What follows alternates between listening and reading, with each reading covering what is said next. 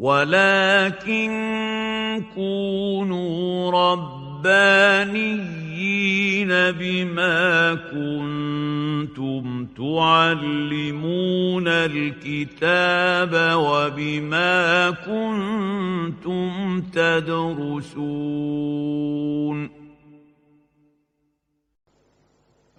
أعوذ بالله السميع العليم من الشيطان الرجيم. بسم الله الرحمن الرحيم. الحمد لله سبحانه وتعالى الذي خلق كل شيء من زوجين، والصلاة والسلام على سيدنا محمد وعلى آله وأزواجه أجمعين أمهات المؤمنين، وعلى ذريته ومن تبعهم بإحسان إلى يوم الدين. أما بعد، فهذا لقاؤنا الأول الذي نلتقي فيه هنا في الحديث عن الخطبة والزواج، وآداب الخطبة وطرائقها، والتصور الشرعي الثقافي الذي يقدمه لنا القرآن الكريم والذي تقدمه لنا السنة النبوية المطهرة عن حالة الزواج وعن حالة الخطبة وفقا للأحكام التي قررها السادة العلماء وفهموها من النصوص الشريفة التي سنتناولها بحول الله نصا نصا، ونحاول أن نطوف في عقل العالم المسلم كيف فهم من القرآن الكريم موقف الخاطب وموقف الخاطبة المخطوبة، وكيف فهم كذلك حالتيهما، وكيف ينبغي لكل منهما عدد من من الأمور، وعلى كل منهما كذلك عدد من الأمور، حتى يستقيم الأمر على مراد الله عز وجل، وحتى نكون إذا خطبنا أو تزوجنا نكون على بينة من أمرنا، لأن الإنسان لا يحل له أن يشرع في عمل لا يعلم حكم الله فيه. فيجب على المسلم أن يسأل قبل أن يشرع في أي عمل، قبل أن يبيع، قبل أن يشتري، قبل أن يتزوج، قبل أن يسافر، قبل أن يحج، لابد أن يتعلم فقه هذا السلوك الذي سيأتي به، حتى يأتي به موافقا لسنة رسول الله صلى الله عليه وسلم وموافقا للكتاب العزيز، ولكي هذا من جهة، ومن جهة أخرى لكي يقف على مراد الشارع، الهدف الرئيس الذي عبر عنه الله عز وجل في القرآن والذي عبر عنه رسوله في الحديث، فيعرف لماذا نصنع ما نصنع، ولماذا لا نصنع ما لا نصنع، وما الذي ينبغي علينا صنعه. هذا من جهة، ولكي نعيش الأجواء التي كان يعيشها الصحابة الكرام رضوان الله عليهم حينما كانوا يخطبون ويتزوجون ويعيشون حيواتهم كما روتها لنا كتب السيرة. من أجل هذا الهدف سنتكلم اليوم بحول الله عن قضية الخطبة. وقد قرر السادة الذين نظموا هذه الدورة من إداري شيخ العمود، وقد أبلغوني بذلك، أننا اليوم قد خصصوا لنا المحاضرة للكلام عن الخطبة وآدابها. وفي المحاضرة القادمة إن شاء الله نتناول طرفا من عقد الزواج وآدابه وما يكون بين الرجل والمرأة في هذا العقد، بنظرة ثقافية مستندة إلى النصوص الشريفة، وبتطويفة سريعة مع بعض أحكام الفقه الضرورية أو اللازمة التي نحتاجها. وإذا مررنا بشيء فلم نذكره، أو مر بك حكم تظن أنه يهمك وأنك ستحتاج إلى معرفته، فعليك أن تسألني عن هذا الحكم، لأنني لن أذكر كل الأحكام، بل إن ذكر الأحكام مستحيل، أن أذكر لك كل أحكام الخطبة أو الزواج في محاضرة بهذا الوقت، هذا مستحيل من حيث هذا الوقت. لكن يمكنك أن تسأل عما يشغلك إذا لم أتعرض له. ولابد أن نشكر قبل البدء شكرا وافرا جزيلا لسيدي وأستاذي وشيخي الدكتور أشرف المكاوي رضي الله عنه ونفع الله به، لأنه كان قد عمل قبل ذلك على هذا العرض التقديمي الذي سترون، وإن كنت قد عدلت أمورا يسيرة زدت فيها بعض الأحاديث النبوية أو بعض النصوص، إلا أن الأصل في هذا العرض كان له هو، وأنه صاحب هذا التعب وصاحب هذا هذه العناية بجمع هذه الأطراف للكلام على عناصر محددة لم أكن أنا الذي حددتها، وإن كنت سعيدا بها وفخورا بأني أقدمها الآن، لكن لابد من هذا الشكر إحقاقا للحق الأدبي لمولانا الإمام الجليل. لقاؤنا سيدور على عدد من الأشياء. ربما نظن أن أهمية الزواج ليس أكثر من قضية إنشائية يتكلم فيها خطباء الجمعة ويتكلم فيها الناس إذا أرادوا أن يهرطقوا أو أن يهرفوا بكلام لا قيمة له، لأنها معروفة ولأنه لا فائدة من ذلك. لكن سنكتشف الآن إن شاء الله أن الأحاديث النبوية التي تعرض للقضية لها معنى أبعد من المعاني الظاهرة التي تشيع بين الناس. الناس تتزوج لأسباب كثيرة، لكن ترى هل الأسباب الشرعية التي من أجلها شرع الله هذا الشرع، هذا الزواج، والزواج شرع من الله، هل هذه الأسباب حاضرة في قلوبهم وفي نفوسهم؟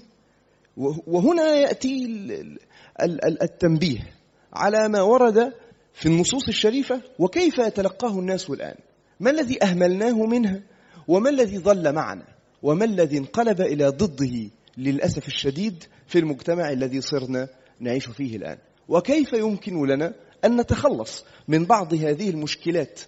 وهذه ليست مشكلة تخصني ولا تخص الفقه، لكنها تخصني وتخص الفقه وتخصك، فكل منا عليه أن يعلم بشيئين: الشكل المثالي والواقع الأرضي، وكل منا عليه أن يجتهد في تنزيل ما استطاع من الشكل المثالي على الواقع الأرضي.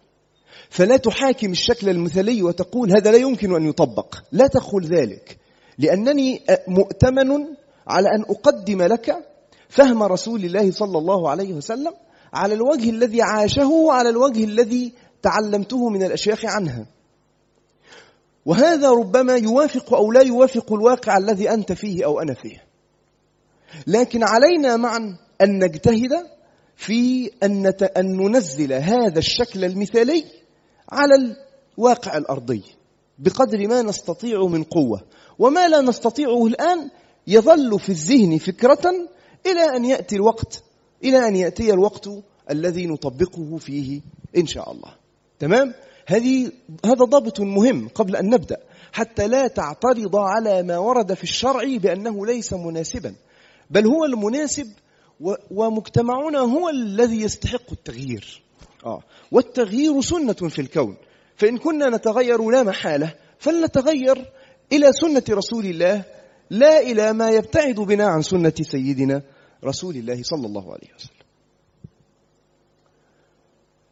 سيدور الكلام عن طرق الاختيار ووسائل الاختيار، كيف يختار الرجل الفتاة وكيف تختار الفتاة الرجل الذي يناسبها أو التي تناسبه، وشروط هذا الاختيار ومعايير هذا الاختيار.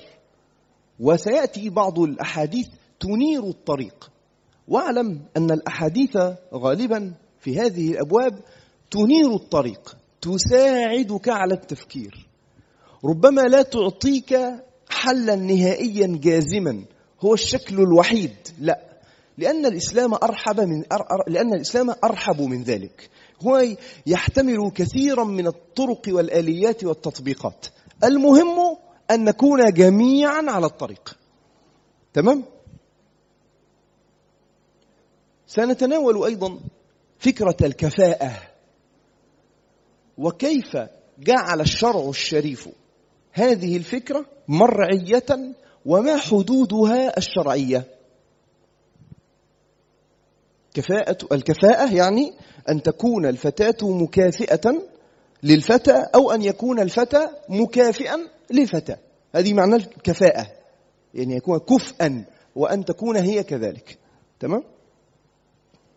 ألا تقرأوا في سورة الإخلاص وفي آخرها ها في آخر آية ها آه أي كفءا أي كفءا يعني وليس لله أي كفء يعني مكافئ. هنا في الزواج نبحث عن الكفء. تمام؟ سيدور الحديث عن كيفية التعارف أو التعرف خلاص فيما بعد الاختيار.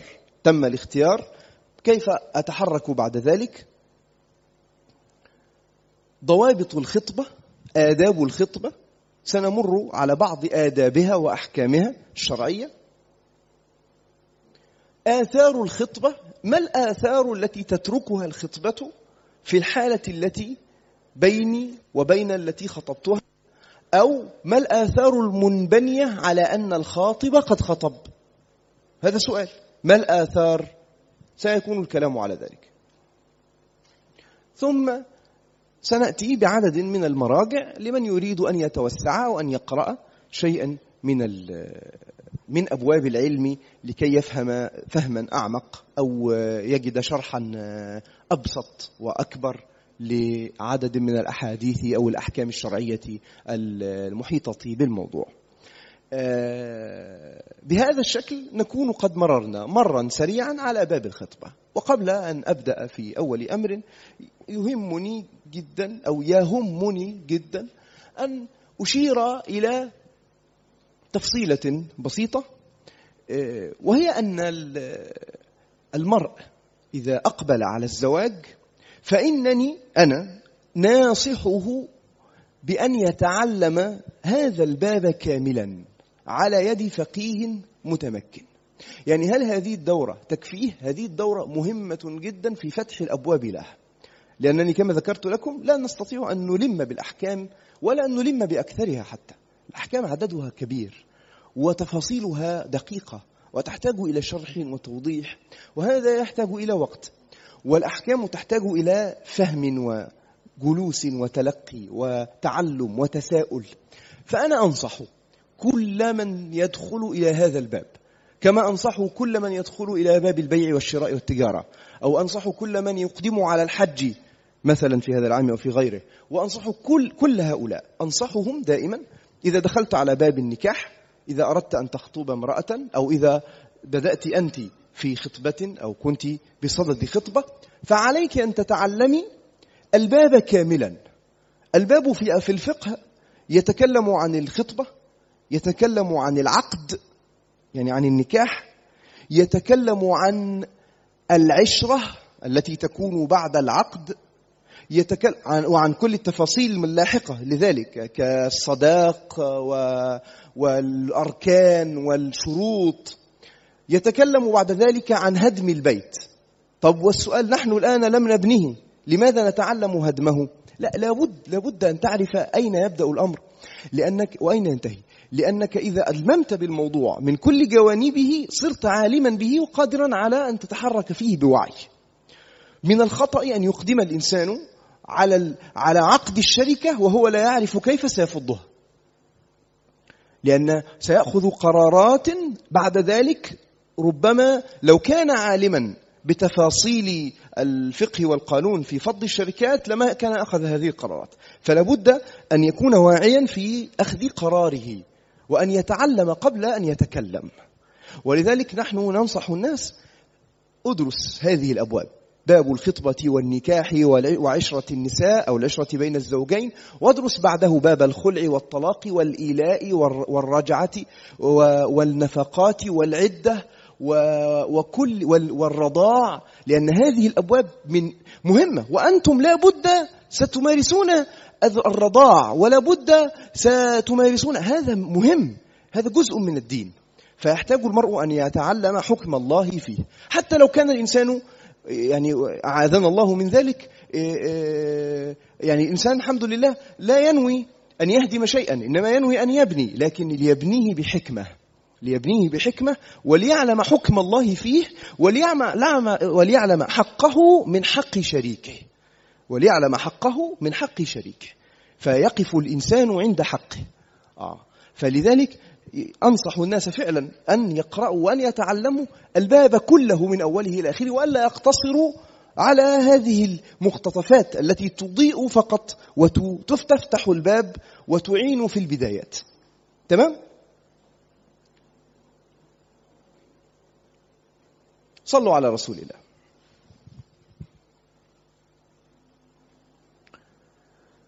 ورد في كتاب الله عز وجل عدد من الآيات يتكلم فيها ربنا عن تقسيمه للكون إلى ذكر وأنثى وتقسيمه للإنسان بخصوصه إلى ذكر وأنثى. وكأن الله عز وجل جعل دليلا من أدلة التوحيد، توحيد هو أعلى ما جاء به الإسلام، أهم ما جاء به الإسلام، كأنه جعل دليلا من أدلة التوحيد أنه هو سبحانه الوحيد الذي لا يحتاج إلى شريك والذي لا يحتاج إلى قسم آخر من جنس الآلهة، لأنه سبحانه وتعالى هو الإله ولا إله غيره، على خلاف التصورات الإغريقية واليونانية التي كانت تظن أن عندي إله وعندي إلهة. لا، التصور الإسلامي قال الله أحد، الله الصمد، لم يلد ولم يولد، وهذا له ارتباط بوجود زوجين، ولم يكن له كفوا أحد، يعني وليس له كفء. أما أنتم أيها الناس فتلدون وتولدون ويكون لكل منكم كفء من الآخر. فالكمال في حق الله سبحانه وتعالى أنه واحد. وفي حق البشر كيف يكون الكمال؟ باجتماع النصفين. اقرأ من هذا المدخل قوله تعالى ومن آياته أن خلق لكم من أنفسكم أزواجا لتسكنوا إليها وجعل بينكم مودة ورحمة. ولكي تفهم الآية تحتاج أولا أن تعرف أن كلمة زوج لا تعني اثنين. كلمة زوج تعني إيه؟ تعني إيه؟ الناس مش عايزة تقتنع. زوج تعني إيه؟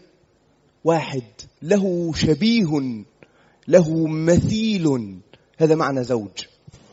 يعني يعني إذا ذهبتم إلى بائع الحمام وقلتم له ها أعطني زوجا من الحمام، هذا معناه أعطني إيه؟ حمامة، بقطع النظر عما يفهمه البائع. هذه قضية لا تخصني الآن، أنا أتكلم الآن في القرآن الذي نزل بطريقة معينة، له فهم خاص، له فهم عربي صحيح. أنا الآن أرتدي زوجا أو زوجين، زوجين من الأحذية، لأن الزوج الأيمن له مثيل في الزوج الأيسر، مثيل في اللون، مثيل في الحجم، حتى لو كان تقسيمه وشكله مختلف، لأن هذا زوج وهذا زوج آخر. عندي زوج أو زوجان، عندي زوجان من العيون أو من العي... من العيون. نعم، هذا يعني أن عندي عينان، إذن أن عندي عينين، إذن زوج يعني شخص واحد. وهذا يطلق على المذكر ويطلق على المؤنث، فيمكن أن أطلق على الرجل زوج زوجا وأطلق على المرأة زوجا. الله قال لنا ومن آياته، أي من آياتي الله، أن خلق لكم، أن خلق لكم من أنتم؟ أنتم الناس، أنتم البشر، أنتم من أنفسكم، أي من جنسكم، أزواجا. هل يعني هنا النساء؟ بعد أن قررنا ما قررناه، هل يعني هنا النساء بكلمة أزواجا؟ هل يعني هنا الرجال بكلمة أزواجا؟ هو يعني الرجال والنساء، لأن الكلمة تتسع لهذا وذاك، تقول المرأة هذا زوجي ويقول الرجل هذه زوجي. طب لماذا لا يقول هذه زوجتي؟ هذا صحيح وهذا صحيح. والأفصح أن يقول هذه زوجي.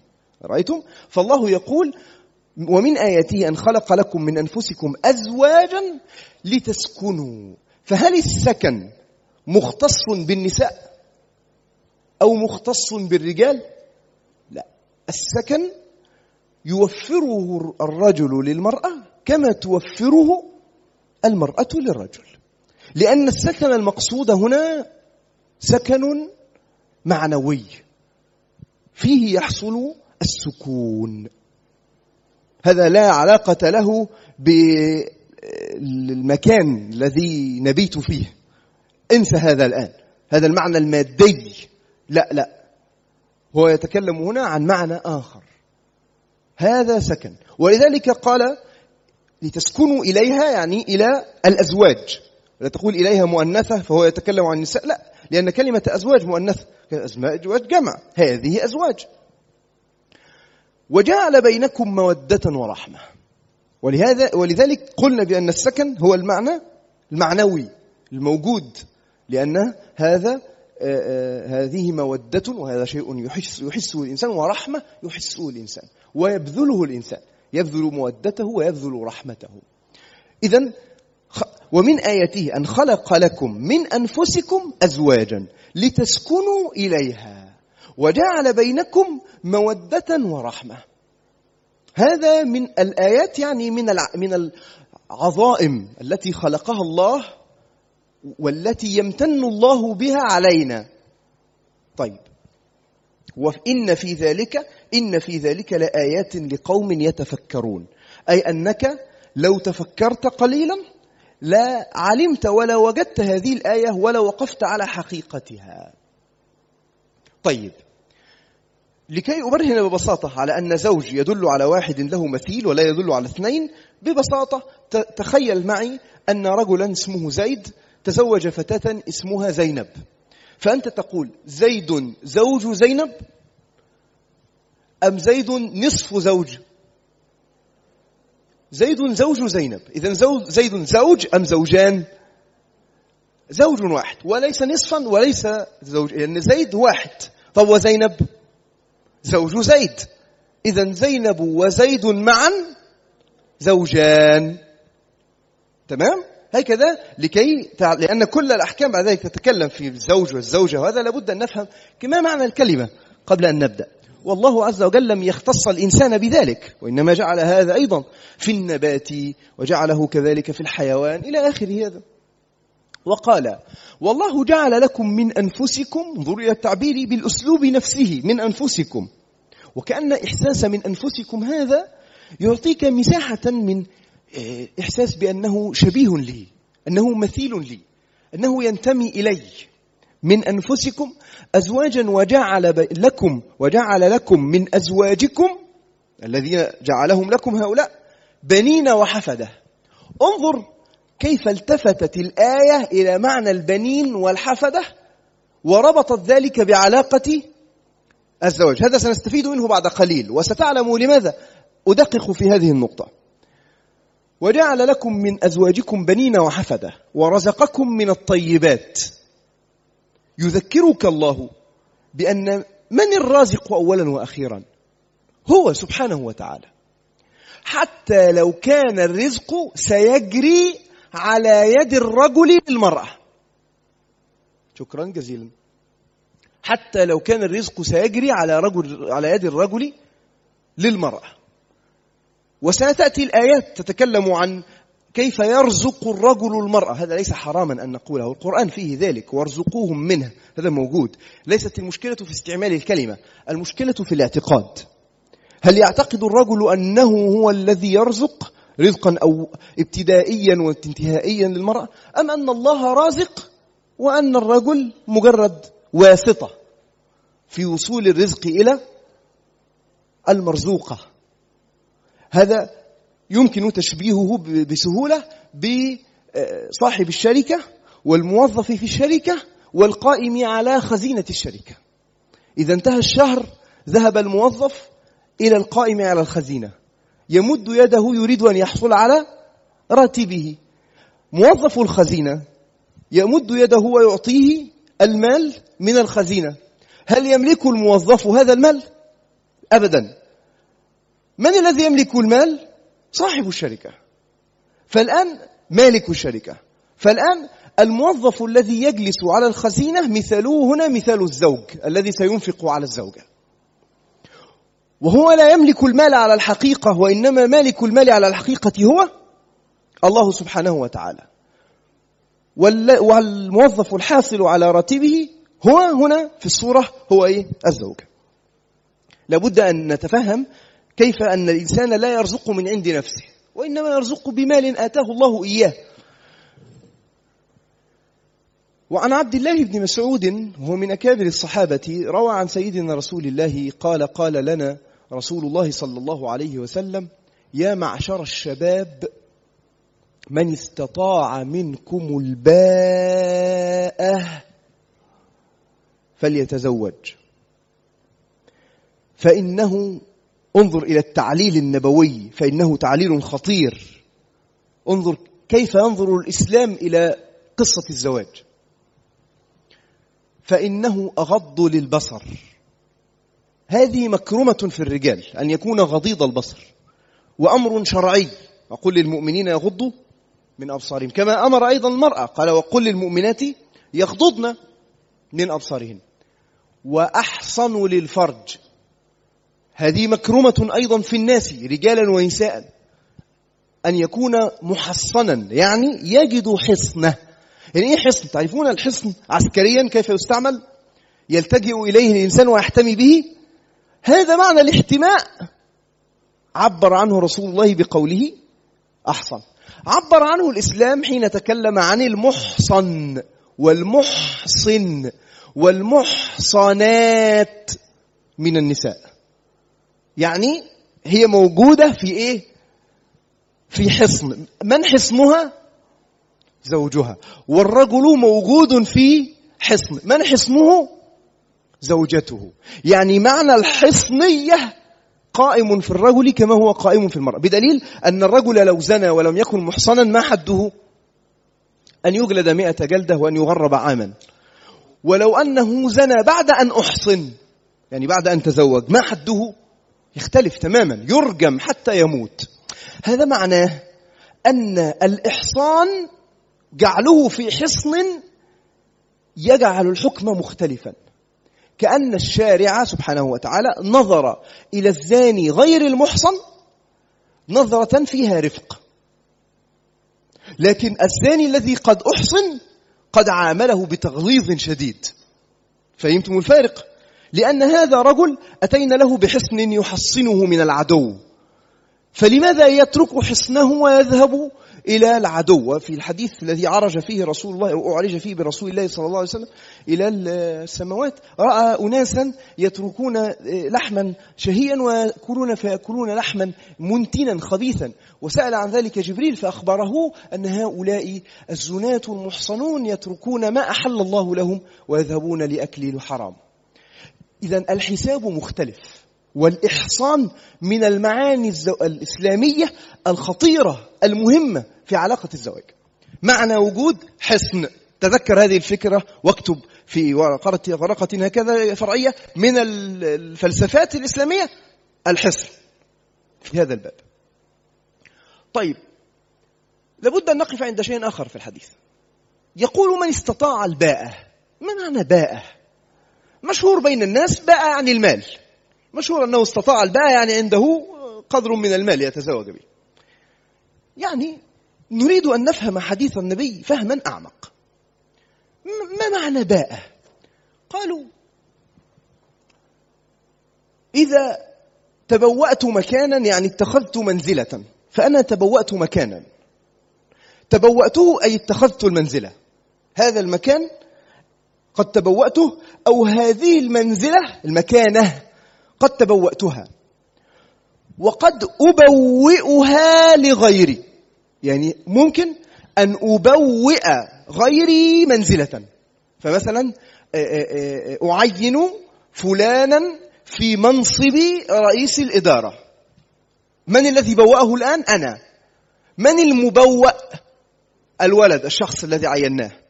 وما المنزلة هذا المنصب؟ قال السادة: عبر رسول الله عن الباء بالباء عبر بها عن أن الرجل إذا تزوج فتاة فإنه يبوئها منزلة.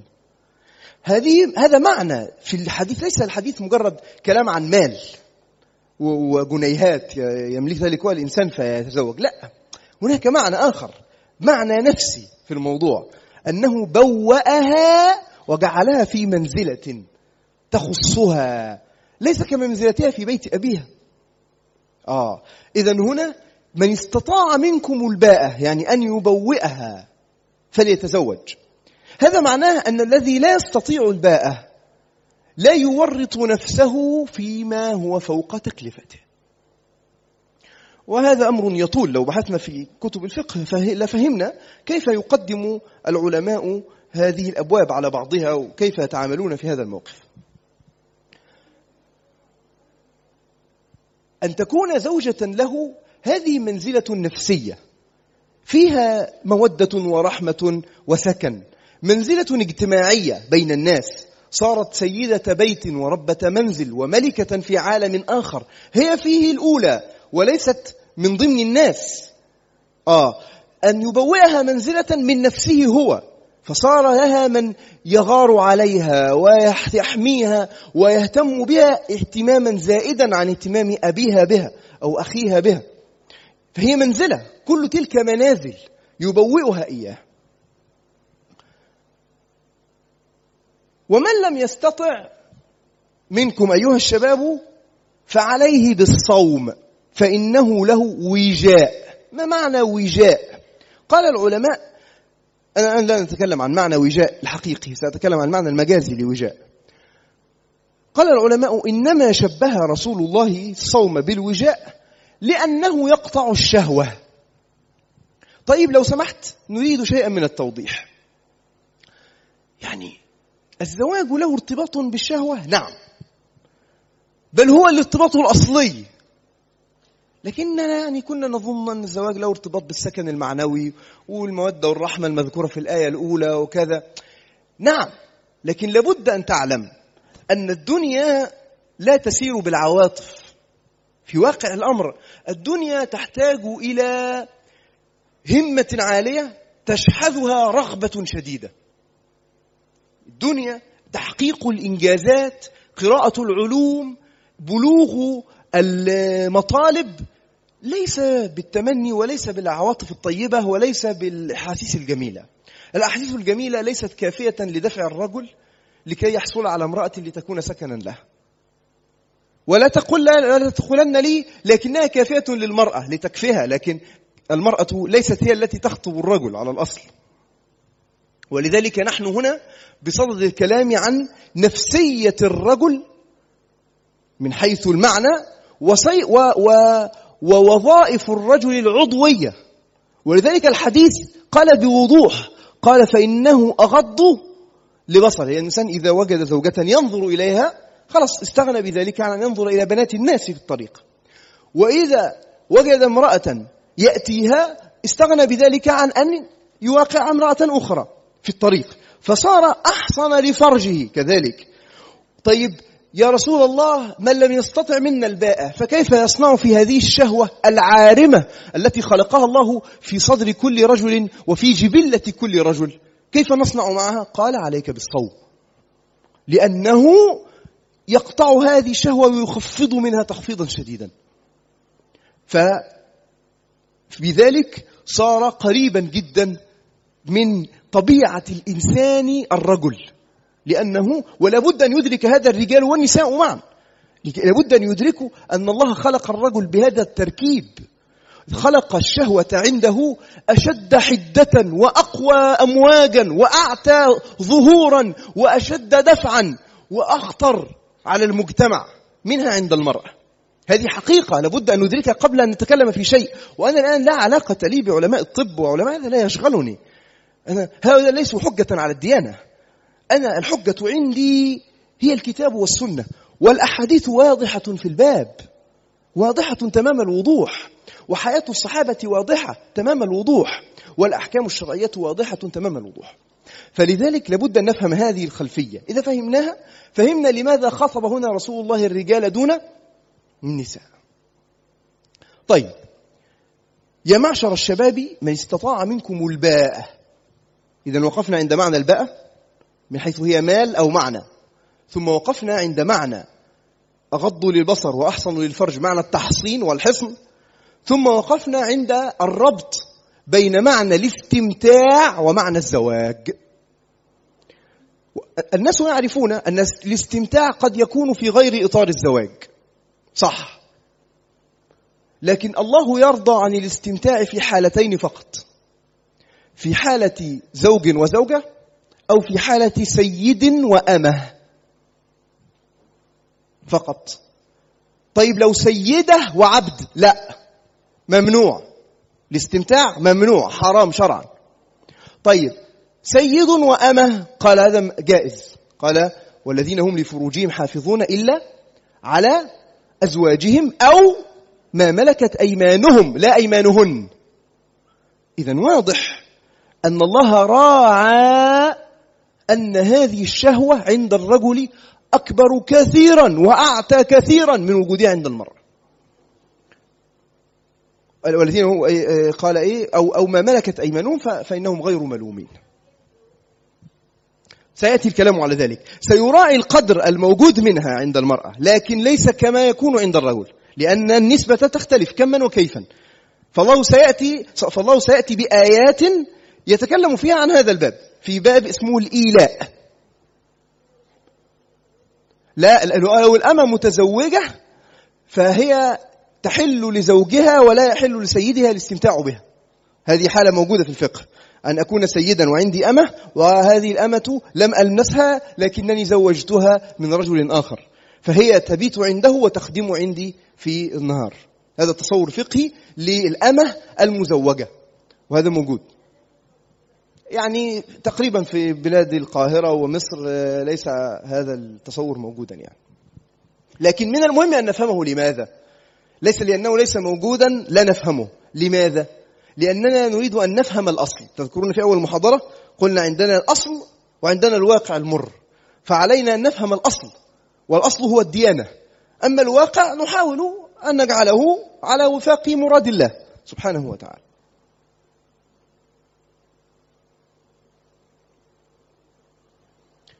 هناك حكم فقهي لطيف يدلل لنا كيف فهم العلماء وكيف فهم السادة الصحابة والعلماء هذه الأحاديث وهذه الآيات، وستأتي معنا إن شاء الله أحاديث كثيرة أخرى. قال السادة فعل الزواج، يعني أن يتزوج الإنسان مع الشهوة، يعني مع وجود شهوة عنده، أفضل من نفل العبادة. يعني لو قال لي رجل له شهوة وعنده مال، إنني أريد أن أقضي وقتي متعبدا متنسكا متزهدا، أصلي وأصوم وأذكر الله وأقوم بالليل وأصنع الطاعات وأتصدق بمالي الذي هو الذي أملكه ويمكنني أن أتزوج به، لكن أريد أن أتصدق به، فأيهما أفضل عند الله؟ لا عندي، ليس باستحساني أنا الشخصي، ما الأفضل عند الله سبحانه وتعالى؟ أن أتزوج وأن أعول امرأة وأن أنفق عليها من هذا المال وأن أنشغل بها وأن وكذا وكذا، أو أن أتفرغ للعبادة مع العمل، يعني وأنزل إلى عملي وأرتزق المال، يعني لم أجلس في الجبل، يعني وأن أصلي في مكان الوقت الذي كنت سأنفقه مع أولادي وزوجتي، أيهما أفضل؟ قال العلماء له الزواج، إذا كانت عندك شهوة أفضل لك، الزواج أفضل لك. لماذا أيها العلماء تقولون ذلك؟ قال العلماء واحد، لتحصين فرجه وفرج زوجته. إذا صار عندي الآن في الزواج منفعتان ليس موجودان في إيه؟ في نفل العبادة. نفل العبادة يعني رجل عنده مال قال لي أذهب مثلا إلى الحج للمرة الثانية، طبعا الحج المرة الأولى فرض، يعني لابد أن يصنعه كل إنسان معه مال الحج، خلاص هذا أمر منتهى منه يعني. لكن ها؟ قبل طبعا. لكن إذا كان من من أولي الشهوات خلص هذا يقدم الزواج على الحج. لكن نحن الآن نفكر إنه الحج فرض من فروض الإسلام، هذا يعني لا يمكن التنازل عنه بوجه من الأوجه يعني. لكن لو قال لي أعتمر، ما رأيك أعتمر أو أتزوج بهذا المال؟ أقول له هل عندك شهوة؟ قل نعم عندي شهوة. قال إذن الأفضل لك أن تعتمر أو أن تزوج؟ أن تتزوج. أن تتزوج. هذا كلام الفقهاء. لماذا أيها الفقهاء؟ قالوا لأن هذه المنفعة لا تحصل في العمرة ولا في الصلاة ولا في الصدقات. منفعة تحصين فرجك وفرج زوجتك، هذه منفعة. وهناك منفعة أخرى وهي القيام عليها. آه هذا يفجر لنا قضية ضخمة دائما أو غالبا ما يسيء الإعلام إذا طرحها، وكأنهم يريدون أن يحذفوا من القرآن الكريم هذه الجملة الجملة التي يأتي فيها الرجال قوامون على النساء، لو ملكوا أن يحذفوها. ما المشكلة؟ المشكلة أن الفعل قام على قام زيد على زينب، يعني أنه حفظها حماها ووفر لها ما يقيم أودها ووفر لها مكانا تحتمي فيه وتجلس فيه وتبيت وتعيش. هذا التصور موجود في فعل قام على، استعمله ربنا في قوله الرجال قوامون على النساء، واستعمله الفقهاء في قولهم أن هذا من المنافع التي لا توجد في في إيه؟ في نفل العبادة، لكنها موجودة في إيه؟ وإحنا قاعدين فين؟ مش الحديث قدامنا؟ مش الكلام أهو؟ هو بيقول فعل الزواج ماله أفضل من إيه؟ إذن التعليل الموجود في الأسفل ده تعليل لمين فيهم؟ لفعل الزواج وليس في ال... بس كده سهلة يعني، مش صعبة. طيب إذن القيام على، ما مفهوم القيام على هذا؟ بكل اختصار، بقطع النظر عن المفهوم الأوروبي للمرأة والحياة التي أثمرت ثمارها الآن في المدن وصارت موجودة في القاهرة وفي مصر، وأكثر ذلك تغريب لا علاقة له بديانتنا. المفهوم العربي الإسلامي يقول باختصار شديد أن هذه المرأة قد خلق الله لها دائما من يحوطها ويحميها ويرزقها ويأتيها بالمكان الذي تعيش فيه ويأتيها باحتياجاتها الأصلية في الحياة، وأنها ليست مكلفة أبدا بأن تنفق على نفسها. ليه طيب؟ لماذا لا نساوي بينهما؟ الله يعلم الفرق النفسية والجسمية الذي بين المرأة الرجل والمرأة، وهو الذي يعلم وهو الذي أنزل أنزل الشرع. ألا يعلم من خلق وهو اللطيف الخبير؟ هو اللطيف وهو الخبير وهو العالم وهو الذي خلق، فهو كل شيء، فهو الذي أنزل الشرع ونحن نسمع كلام الشرع ونطبق كلام الشرع ونحن مغمض العينين. لماذا؟ لأننا نعبد الله عز وجل ونسلم أمرنا له. إذا أردنا أن ننازعه هذا معناه أننا لا نسلم، يعني لسنا مسلمين. مسلم يعني سلم أمره لله. طيب ما المشكلة في هذا التصور؟ لابد أن تفهم قبل كل شيء أن المرأة ليست مكلفة بالإنفاق على نفسها، لا حين تكون طفلة ولا حين تكون زوجة ولا حين تطلق ولا حين يموت زوجها ولا حين يموت أبوها ولا حين يموت أخوها ولا حين يموت كل الرجال الذين في عائلتها. طب من أين من ينفق عليها؟ ولي أمر المسلمين. طب هذا موجود مش موجود؟ ليست قضيتي. لابد أن تفهم الآن معنى التعامل مع المرأة في الإسلام. ولذلك طيب إذا أرادت أن تنفق على نفسها ما تنفق على نفسها كما تحب، نحن لم نمنع، لكننا لا نكلفها بذلك. هل وعيتم الفكرة؟ من يشعر أنه استقرت عنده الفكرة؟ تمام.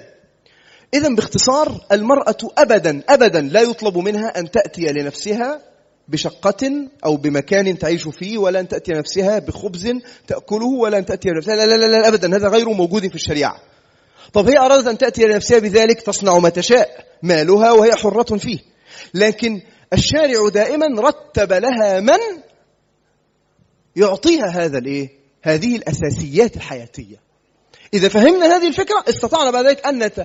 أن... نت... يعني أن نتفهم سائر النصوص. ولذلك قال الفقهاء وهذا فيه فضل آخر هو القيام عليها. وصلت فكرة القوامة. القوامة ليست طغيانا إذن. القوامة ليست زيادة في عنصرية. القوامة ليست امتهانا لمرأة ولا لرجل، لكنها شرع من الله كلف الرجل بما يناسبه وكلف المرأة بما يناسبها. هي رقيقة الجسد، رقيقة الروح، عاطفية القلب، ليست كالرجل. الرجل شديد الجسد، شديد العزم، شديد المعنى، شديد يعني قوي، له جلد على الصعوبات. طيب متى ادعت المرأة في نفسها أنها عندها هذا الجلد وعندها هذه الشدة وعندها، فإنها تخرج من أنوثتها، فإنها تشوه خلق الله فيها، فإنها لا تتوافق مع المنظومة التي أرادها لها القرآن والسنة. منظومة لا تعاملها هكذا، المنظومة لا تطلب منها أن تذهب للعمل، منظومة ليست كذلك. هي لم نحرم لكن لم نطلب. لابد أن يعي، هذا كلام دقيق للغاية، لابد أن يفهم بدقة. تمام؟ طيب قال انظر إلى هذه الفكرة، وتحصيل النسل، هذا لا يحصل بالعمرة والحج وبدفع النفقات وبدفع عفوا الصدقات. تحصيل النسل يعني تحصيل النسل وتكثير الأمة.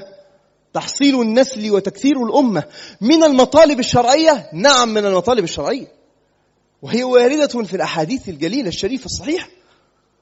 طيب وماذا قالوا أيضا؟ هذا بالمناسبة هذه الصياغة وهذا الكلام أنا لم أتدخل فيه إلا بوضع الفواصل، العلامات الترقيم فقط. هذا منقول، وسأقصد أذكر لكم مراجع. هذا منقول تحديدا من شرح منتهى الإرادات للبهوتي على ابن النجار. وتحقيق، وسأتي في النهاية تأتي مصادر.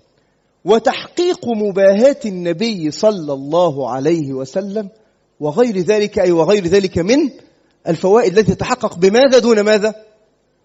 بزواج دون نفل العبادة. يعني مباهاة رسول الله صلى الله عليه وسلم بكثرة الأمة مطلب شرعي محترم على المسلمين أن يحققوه. الله عز وجل حتى يباهي الملائكة. يعني تكثير الأمة هذا وتكثير السواد مطلب، نعم مطلب شرعي. طب تحديد النسل بقى وبتنجان المخلل، هذا ما علاقته بالديانة؟ قل لي أنت. طيب نحن الآن نتكلم عن الفكرة كما جاءت في الأحاديث. أنا لست مشغولا بالتلييس. طيب أنا مشغول بنقل ما هو السنة على ما هو السنة. يعني فكرة اللطيفة أن تنجب المرأة عشرين طفلا، أه والله فكرة لو تستطيع حاجة حلوة أوي، يبقى فكرة جميلة جدا. ويعني لو أنها استطاعت ذلك ولو أن الرجل حاجة يعني، وهذا من ال... طب لكن أنا ثقافتي يا أخي غربية جعلتني أتصور أن الحياة المثالية هي زوج وزوجة وطفل أو طفلان، يعني هذا لطيف جدا ونعيش معا في غرفة صغيرة وشقة صغيرة، أو يعني حين يغتني بنا الأمر يكون يعني فيلا وكذا ونعيش معا، وهذه حياة أستطيع أن أنفق عليها ومش عارف إيه. ماشي، اصنع ما تشاء، لكنني أكلمك عن التصور الذي فهمناه عن الأحاديث بنصوص الأحاديث والآيات. ولا أقول أنني أنا الذي فهمت من الأحاديث والآيات، لكن أنقل لكم فهوم السادة العلماء. ولكن هذه كلام منقول كما قلت لكم، يعني هذا ليس من عندي، ليس من كيسي يعني. تمام؟ طيب وال...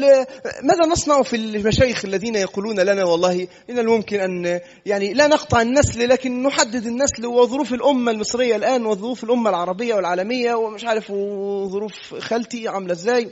هذا يعني هناك علم وهناك سلة أخرى غير العلم. العلم ما قال الله ورسوله. نحن الآن مع ما قال الله ورسوله والسادة العلماء الفقهاء الذين أصحاب الكتب اللي نقلوا الديانة على القرون الماضية. لكن لا, لا علاقة لي أنا باجتهادات التوليف التي قيل لهم إن أسيادكم الأعاجم يريدون منكم أن تقللوا النسل، فقالوا طيب كيف نبحث في هذا الموضوع حتى نسلوها، فركبوا كلمة من هنا وهناك حتى لا، هذا ليس من عملي.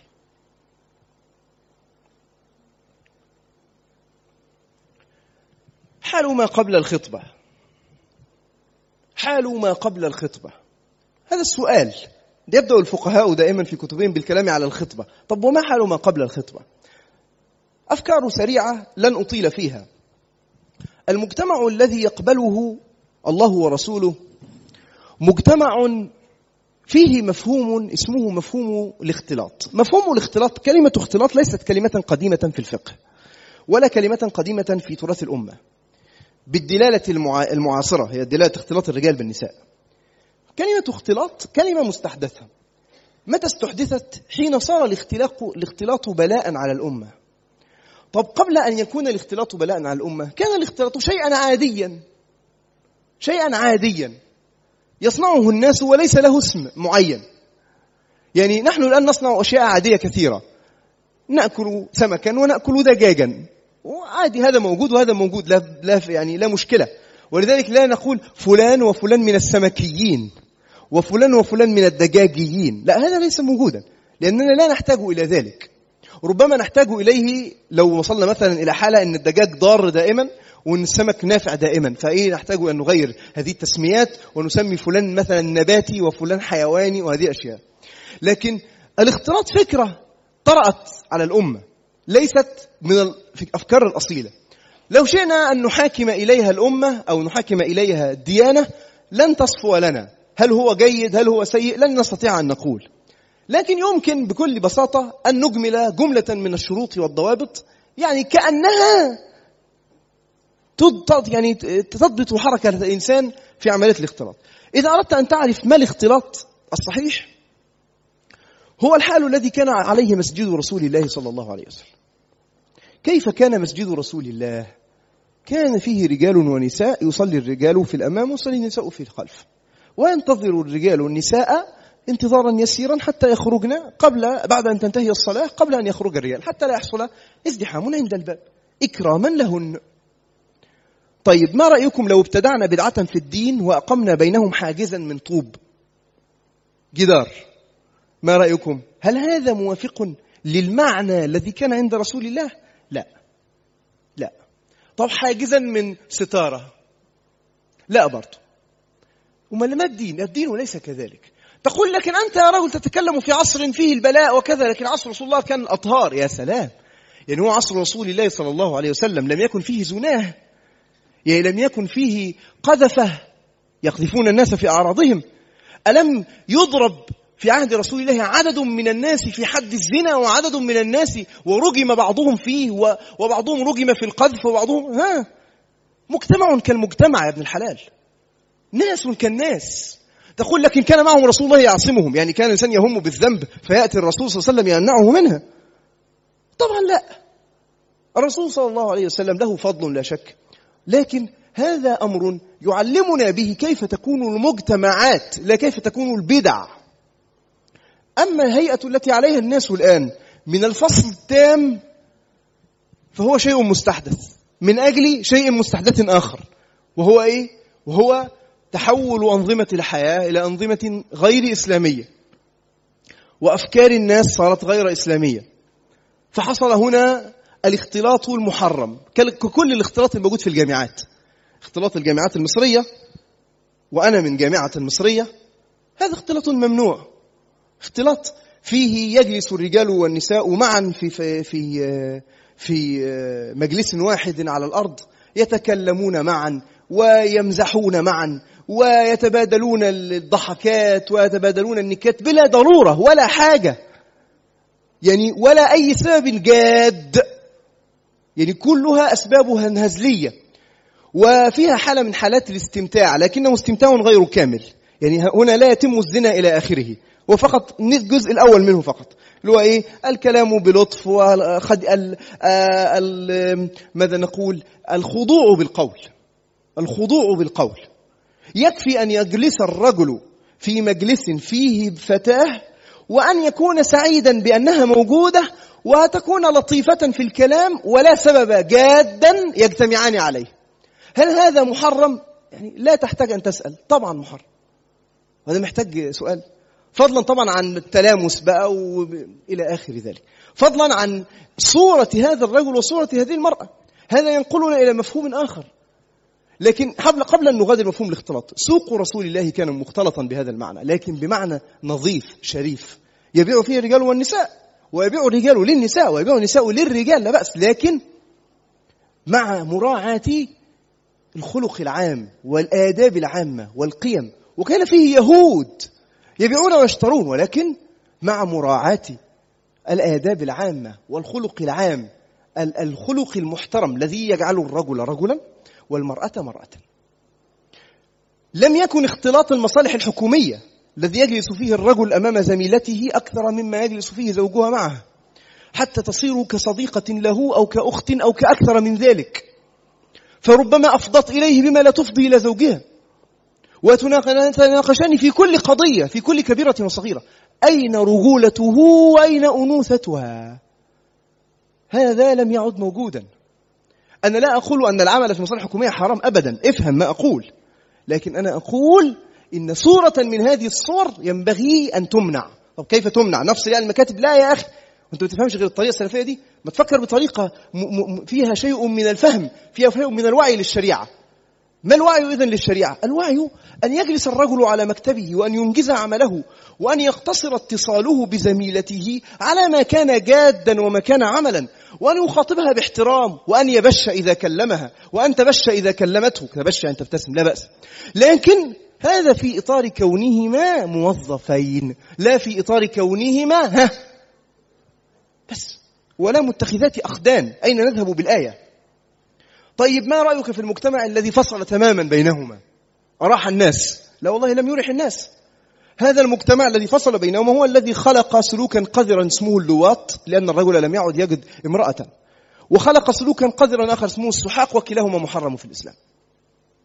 طب لماذا لماذا لماذا نخالف السنة؟ السنة تريح الناس. الطريقة التي عاش بها رسول الله هي الطريقة المثلى، وكان يكلم النساء، هو النبي يا سيدي، والصحابة يكلمون النساء من أكابرهم إلى أدناهم، وكلهم كبير صلى الله عليه وسلم. إذن الاختلاط ضابطه الأصلي هو عدم ارتكاب المحرمات بالجوارح، وعدم ارتكاب المحرمات بالقلب. كيف يرتكب القلب المحرمات؟ يرتكب أحيانا بسوء الظن، يرتكب بالاشتهاء. بالاشتهاء يعني من اشتهى امرأة لا تحل له فنظر إليها بشهوة، ما حكمه؟ آثم آثم. تقول لكنها ترتدي زيا شرعيا وهو آثم، هي ترتدي وهو آثم، لأن الاشتهاء متى يكون مباحا يا سادة؟ في حالتين، إيه وإيه؟ زوج وزوجه و... وزوجه و... سيد وأمته، بس اقفل أي اشتهاء خارج هذه المساحة. إيه اشتهاء أمام أفلام إباحية يبقى حكمه إيه؟ حرام على طول كده وأنت مستريح. ليه؟ لأن دي لا مراته ولا أمته، خلاص. والذين هم لفروجهم حافظون إلا، بس خلاص.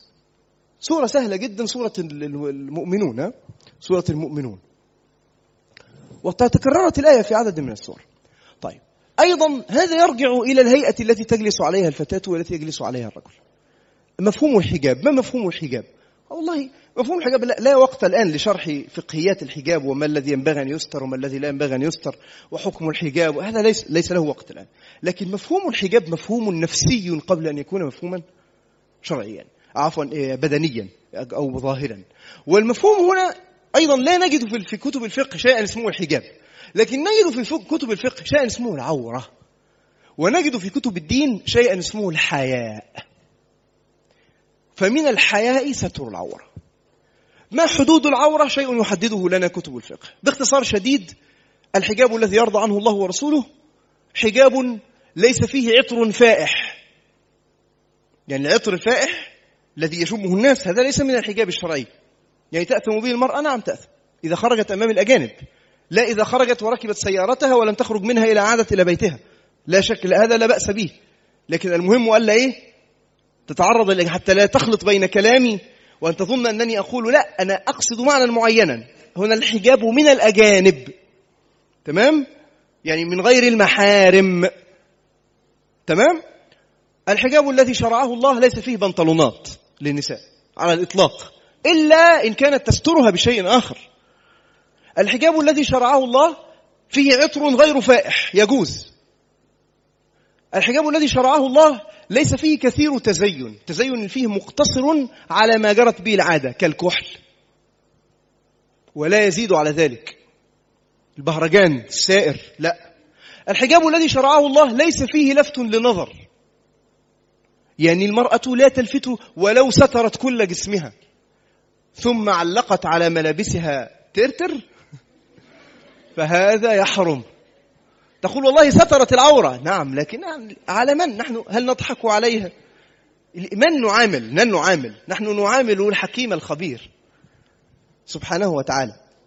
الحجاب الذي شرعه الله هذا يعني أن لفت النظر في القاهرة ليس كلفت النظر في سوهاج، ليس كلفت النظر في الرياض، ليس كلفت النظر في جدة، صح ولا لا؟ يعني بلد كالرياض الناس النساء يخرجن فيها سوداوات أم من الأمام والخلف، لا يعني لا يرى منهن شيئا. لو خرجت امرأة ترتدي ملابس الناس في القاهرة لأثمت، لأنها تلفت أنظار الرجال جميعا إليها. لكن تلك المرأة القاهرية لو لبست هذه الملابس الجائزة في القاهرة والتي ربما فيها بعض الألوان أو كذا وسارت في القاهرة، هل تأثم؟ لا، لا تأثم، لأن لون السوادي ليس واجبا، لكنها عادة عند القوم فينبغي مراعاتها عند القوم، ولا ينبغي وليس واجبا علينا أن ننبغي أن نراعيها في في فئة أخرى. إذن العرف هنا معتبر، نعم معتبر، لكن ليس كل الأعراف. عرف أباح للمرأة أن تكشف شعرها، حرام طبعا، عرف باطل، عرف فاسق.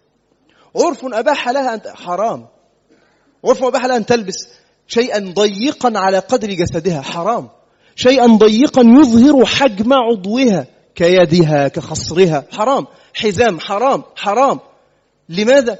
باختصار من ضوابطه أن يكون فضفاضا، أن يكون واسعا، ألا يلفت النظر، ألا يثير الشهوة، أن يستر العورة. وضحت هذه؟ ومع ذلك هناك تفاصيل كثيرة في باب الحجاب فيها ما هو فيه ترخص وفيها ما ليس فيه كذلك. هذا يحتاج إلى نظر فقهي ليس من عملية، لا يتسع المقام له الآن، لكن أحببنا فقط أن نطوف بهذا الشكل. فامرأة ليست تلتزم بمثل هذا ثم تختلط بالرجال، هل يكون الاختلاط هذا جائزا؟ لا يكون جائزا، لا يكون جائزا. وهذا فهمنا منه مفهوم الأنوثة، وفهمنا منه أيضا مفهوم القوامة. ولأننا ليس عندنا وقت طويل للاستطراد فإننا سنمر الكلام بقدر الطاقة على الضروريات. تعالوا بنا نقف بعد هذه التطويفة عند بعض زهرات من روضة سيدنا رسول الله صلى الله عليه وسلم. هذا حديث خطير، من أملك الأحاديث وأجمعها التي تعلم الرجال والنساء كيف يتعاملان مع الجنس الآخر. أنا من الناس الذين يرفضون الطرح الغربي، كن معي أو كن ضدي، هذه قضية تخصك وتخصني لنختلف فيها بعد انتهاء المحاضرة وبعد أن نتوقف عن ذكر السنة وعن ذكر ما جاء في الشريعة الإسلامية. أنا رجل لست مقتنعا بالرجال من الزهرة ولا بالنساء من المريخ ولا حتى من بلوتو، ومقتنع بأن الشريعة قد رتبت لنا طريقة تفكيرنا تجاه الجنس الآخر الذي هو الرجال أو هو النساء بشرع واضح وآيات تخاطب الروح قبل أن تخاطب البدن، وتخاطب البدن كما تخاطب الروح. سواء اتفقنا أو اختلفنا في المساحة الغربية فهذا لا يخصني. ما يخصني ويخصك ويجمعني ويجمعك هو كلام سيدنا رسول الله.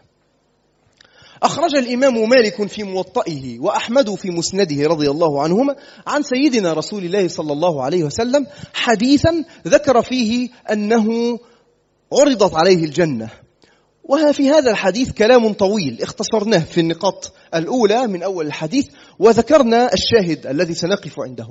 قال وقد رأى الجنة والنار، تمام؟ فحين تكلم عن النار قال ورأيت النار فلم أرى في همزة ناقصة أنا آسف لم أرك اليوم منظرا قط ورأيت أكثر أهلها النساء. هو يحكي لنا حكاية عن واقعة، شيء شافه رآه صلى الله عليه وسلم. قالوا الناس تسأله لكي يستبينوا لأنفسهم، لما يا رسول الله؟ طبعا الله يلهمه بالوحي. قال بكفرهن. الكفر في اللغة معناها الستر، معناه تغطية، والكفر في الشريعة معناها المعاني مختلفة، منه الكفر الجزئي ومنه الكفر الكامل. الكفر الكامل هو الخروج من الملة، يعني أن يكفر بالشهادتين. الكفر الجزئي يعني عنده بعض الذنوب يعني الجزئية لا تجعله كافرا بالخروج من الدين، لكنه إيه على إذ إثم يعني. قيل للرسول أيكفرن بالله؟ انظروا كيف فهم الصحابة. قال انظروا التصحيح، يكفرن العشير. من العشير؟ آه الذي يعاشرنه، يعني الزوج مثلا. ويكفرن الإحسان. لو أحسنت لو أحسنت إلى إحداهن الدهر ثم رأت منك شيئا قالت ما رأيت منك خيرا قط. ضمن حديث يخاطب الناس بما فيه نفوسها.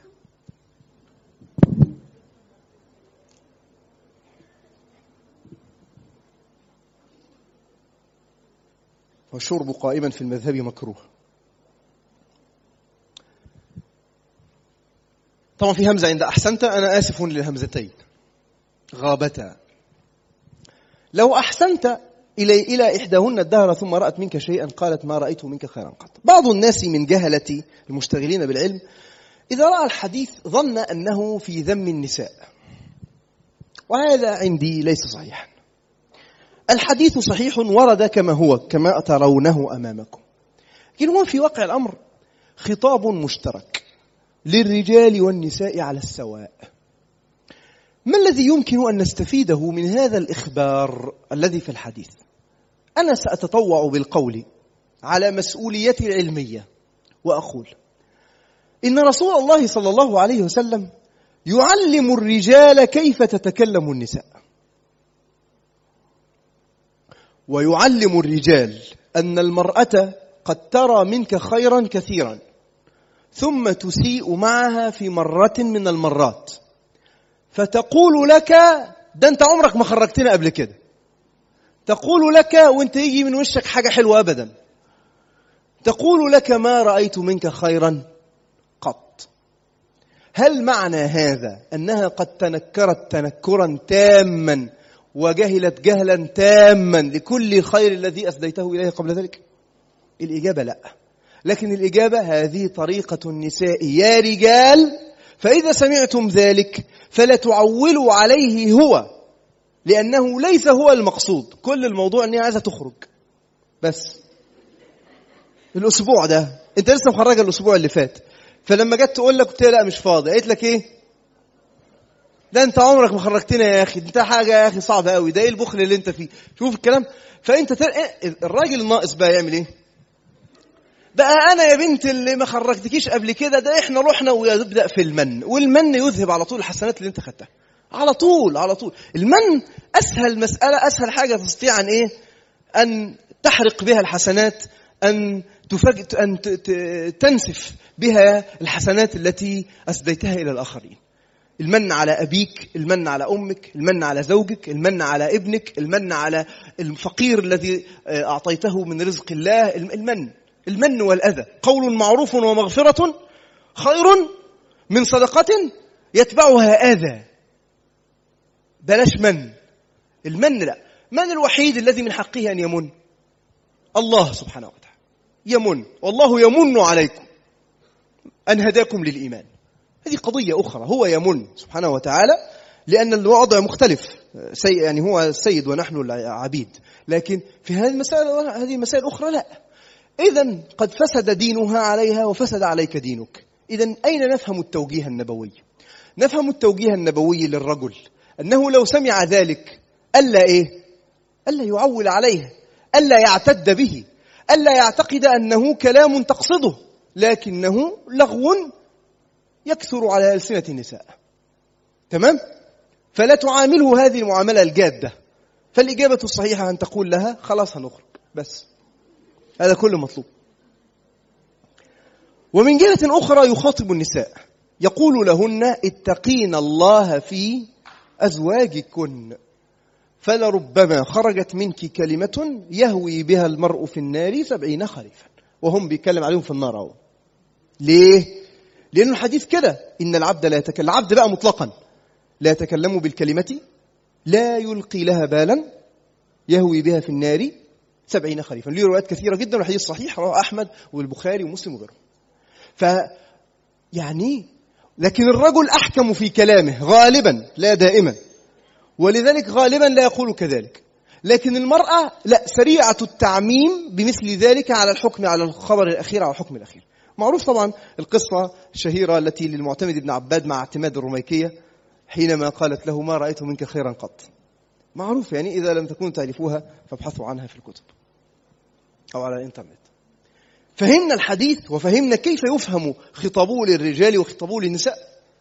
إذن ما المطالب به أنت أيها الرجل؟ ها من يقول لي من فريق الرجال أن ها ماشي تكبر دماغك، يعني ما إيه مش كل الكلام اللي اتقال تعدي على المصفى أعدي يعني ما. وما المطلوب من النساء؟ أن تربط لسانها، تهتم بس آه يعني بلاش بلاش كلام عمال بطال وحش ويضر وفي جهنم في الآخر والعملية مش لطيفة. خلينا كده حلوين يعني، بلاش كلمة ما عملتش حاجة خالص، بلاش كلمة يا أخي ما شفتش حاجة منك أبدا، بلاش بلاش خلي الكلام يعني فيه رفق. هذه ظاهرة أخرى ألا هي هي هذه ظاهرة أخرى يتكلم فيها رسول الله يعلمنا فيها موقف. حديث طويل أيضا أنا اختصرته، حديث طويل يعني فيه تفاصيل كثيرة، ابحث عنه أنت إن شئت. أخرجه الإمام أحمد في مسنده من بسنده إلى سيدنا عبد الله بن عمر رضي الله عنه الصحابي الجليل، أن رسول الله صلى الله عليه وسلم قال. ماذا قال؟ قال يا معشر النساء تصدقنا وأكثرن، يعني وأكثرن من الإيه؟ طبعا المرأة ترث كما يرث الرجل، وأحيانا تعمل فترزق تكتسب رزقا صحيح، فالمرأة يحصل عندها مال، لكن هل المرأة مكلفة بأن تنفق على نفسها؟ أبدا، فغالبا ما يكون عندها مال زائد. فالرسول يأمرها بإيه؟ أن تتصدق وأن تكثر. انظر إلى التعليل، فإني رأيتكن أكثر أهل النار، هذا حديث آخر، لكثرة اللعن وكفر العشير. يعني المرأة التي تبتعد عن هذا الخلق تجعل نفسها من أهل الإيه؟ واضحة هي؟ يعني مسألة واضحة. ثم أتبع ما رأيت أغلب لذي لب منكن. أغلب يعني من الذي يغلب يغلب أغلب هنا مش بالمعنى العامي غلبان، لا العكس، هو المهيمن. يعني في واحد مهيمن يغلب وينتصر ويحوز ويتصرف، وفي مهيمن عليه، وفي مسحوق يعني أمه، وفي وهكذا. فهو من الأغلب هن. ما رأيت أغلب لذي لب منكن، يعني الرجل ذي اللب، لب ده يعني له قلب، يعني هذا لمن كان له لب، لب يعني له قلب شديد. وكلمة لب عند العرب معناها أسد أصلا، فالإنسان ذي اللب هذا يعني فيه نفس عتية يدخل بها في المعارك، جريء. تمام. هذا البطل الصنديد إذا لم يستطع أن يقدر عليه الرجال بسيوفهم قدرت عليه امرأة بكلامها أو بأنوثتها.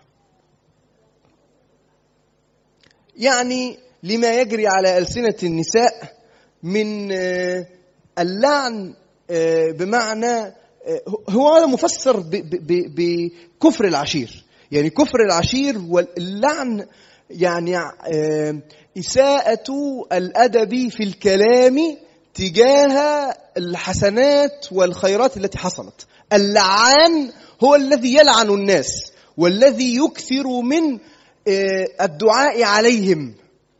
تمام. واللعن هو الطرد في اللغة، وفي الشرع الطرد من رحمة الله. فاللاعن هو الذي يدعو على الناس. هنا هن لكثرة ما يجري على ألسنتهن من من الدعاء الذي يدعونه على الآخرين.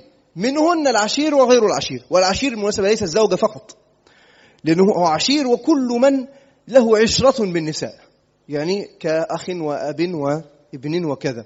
وهذا بالمناسبة خطاب للابن أن يتحمل أمه إذا بلغت من السن ما يجعلها تخرج عن طوقها فتلعن أو تسب أو تسيء، لكن أذكر ما كان.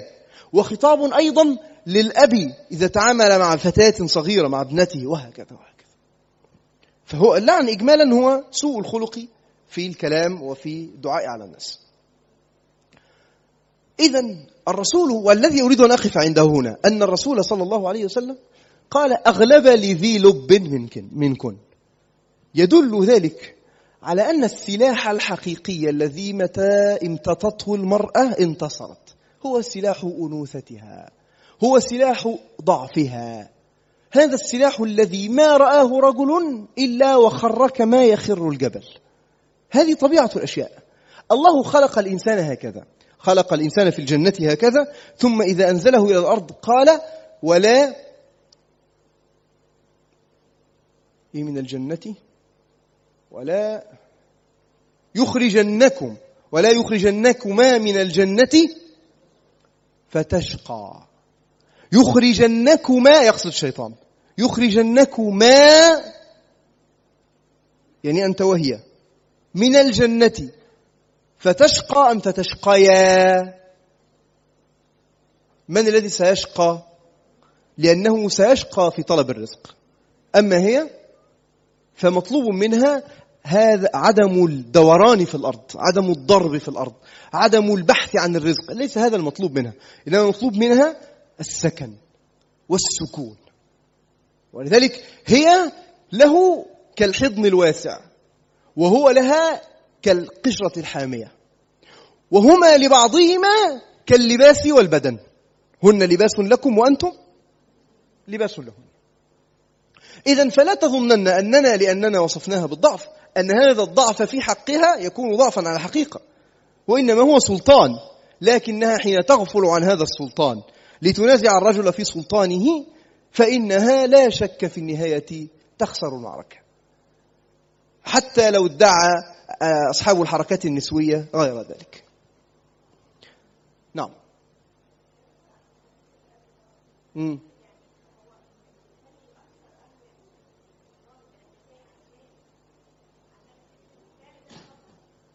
هو مش بيخلي، اه هو بيوصف، اه هو رآهم فوجد ذلك فسئل لماذا فألهمه الله أن هذا هو السبب. اه ايوه، ما هو ده معنى عميق في حد ذاته، كفران العشير والتنكر للجميل السابق، ده معنى عميق في ذاته اسمه عدم الوفاء، عدم الولاء، وعدم الوفاء للسبب الأرضي الذي جعله الله رازقا لي باب إلى عدم الوفاء والولاء للسبب الحقيقي الذي يرزقني. هو لماذا أمرنا الله ببر الوالدين؟ لأنه أمر، لا لأي علة أخرى. لكن ما الفهم الفلسفي لبر الوالدين؟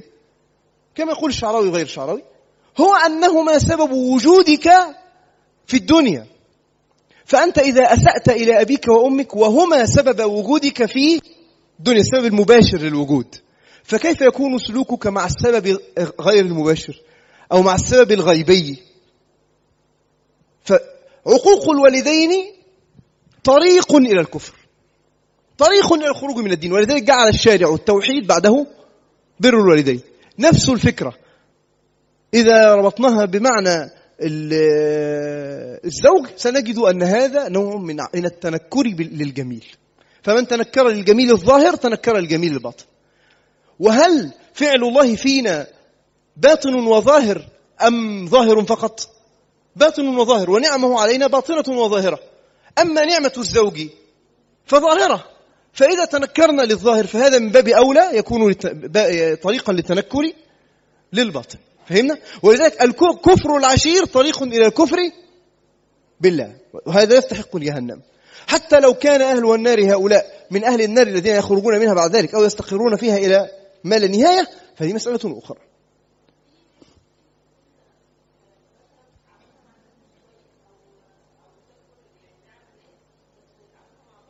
مستحيل، هذا لا يكون. قولي. تظن أنها كذلك. كافرة الجميل وكافر الجميل وعدم الوف... وغير الوفي في الناس إذا عبد الله يظن أنه يعبده يضحك على نفسه. والحديث حديث صحيح: من لم يشكر الناس، أو حديث من لا يشكر الناس لم يشكر الله. حديث يعني اشكر, أشكر الله كما تحب صباحا ومساء. تظن أنك تشكر، لم تشكر أحدا. طيب الأسئلة، يعني عندنا سنأخذ أسئلة وحبذا لو كتبت أه لكي نمر على سائر ما جهزناه لأنه مهم. من الهدي النبوي للرجال أن يتعاملوا مع بهذه الفلسفة مع النساء. مرة من المرات كان لأمهات المؤمنين جمال يركبن عليها ويجرها رجل ويحدو، يعني يغني حداء للجمال حتى إيه تأنس في المشي. فاشتد حداء الرجل في سوقه للجمال، فصارت الجمال طربا تهتز اهتزازا شديدا بالهوادج. فالتفت ذلك إلى ذلك رسول الله صلى الله عليه وسلم، وكان رجل اسمه أنجشة، فقال له: يا أنجشة ويحك أرفق بالقوارير. نقول فلسفة القارورة، لا طبعا القارورة ليست عند العربي من بلاستيك، القارورة عند العرب تكون من زجاج، والقارورة الزجاجية سريعة التكسر، سريعة التكسر، ولذلك أرفق بالقوارير. انظر، المرأة سريعة التكسر. وعلى الر... ليس فقط بقى في أنجشة وجنجشة والجمال والبتاع، لا، والحياة والحياة والحياة. يا أيها الرجل تعلم هذا الهدي النبوي حينما تتعامل مع المرأة، ارفق بالقارورة حتى تعيش معك، وحتى تعمر معك، وحتى تعطيها ما عندك، وحتى تأخذ منها أحسن ما عندها. ارفق بالقارورة، عاملها كذا، تخشى عليها أن يصيبها الإيه؟ آه الضرر، تخشى عليه. هذا المعنى أرفق بالقوارير. بالمناسبة هذا ليس مع زوجك فقط، هذا مع النساء جميعا، هذا مع النساء. ها؟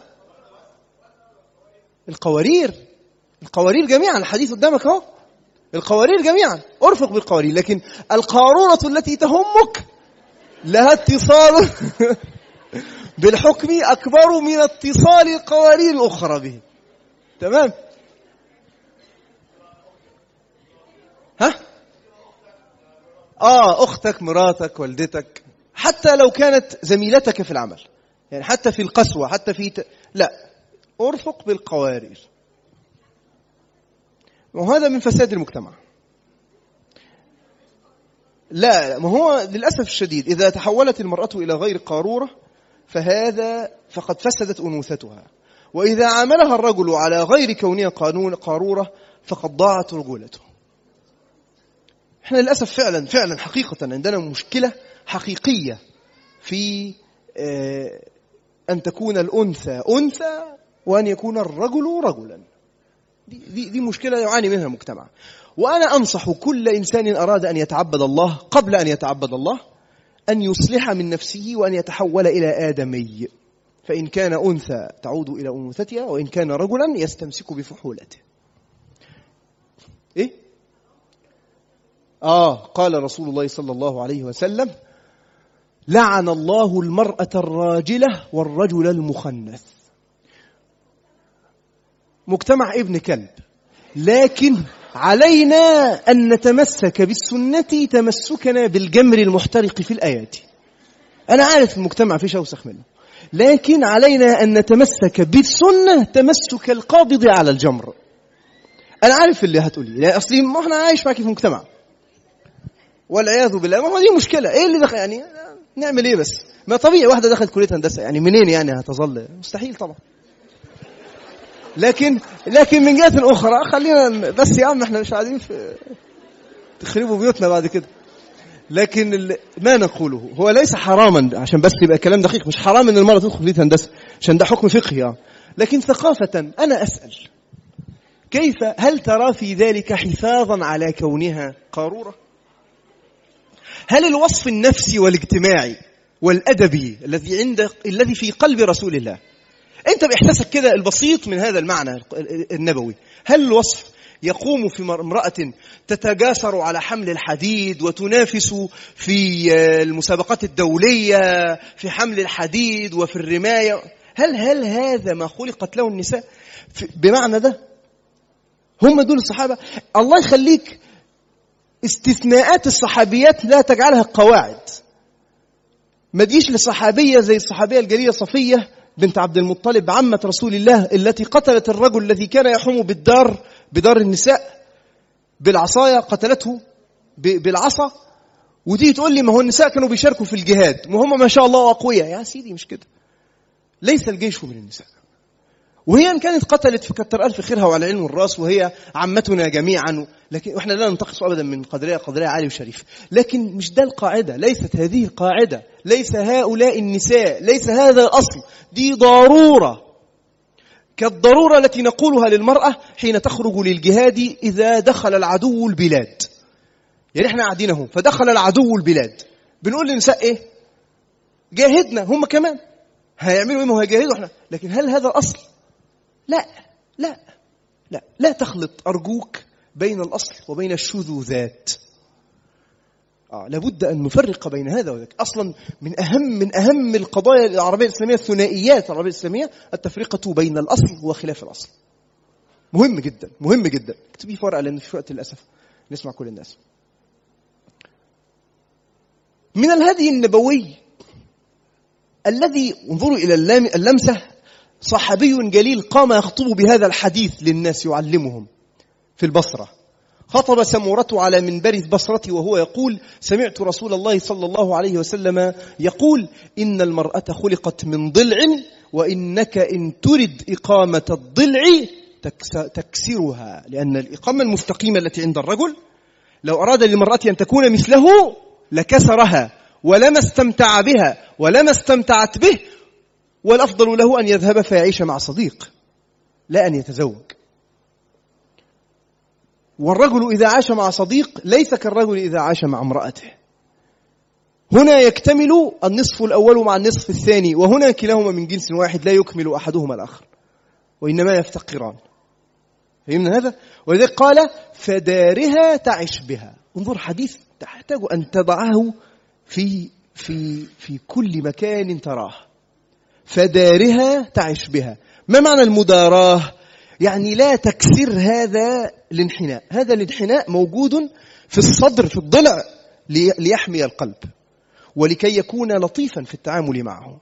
هذا الانحناء موجود في المرأة لتفهم عن الرضيع ما يريد وهو لا يبين.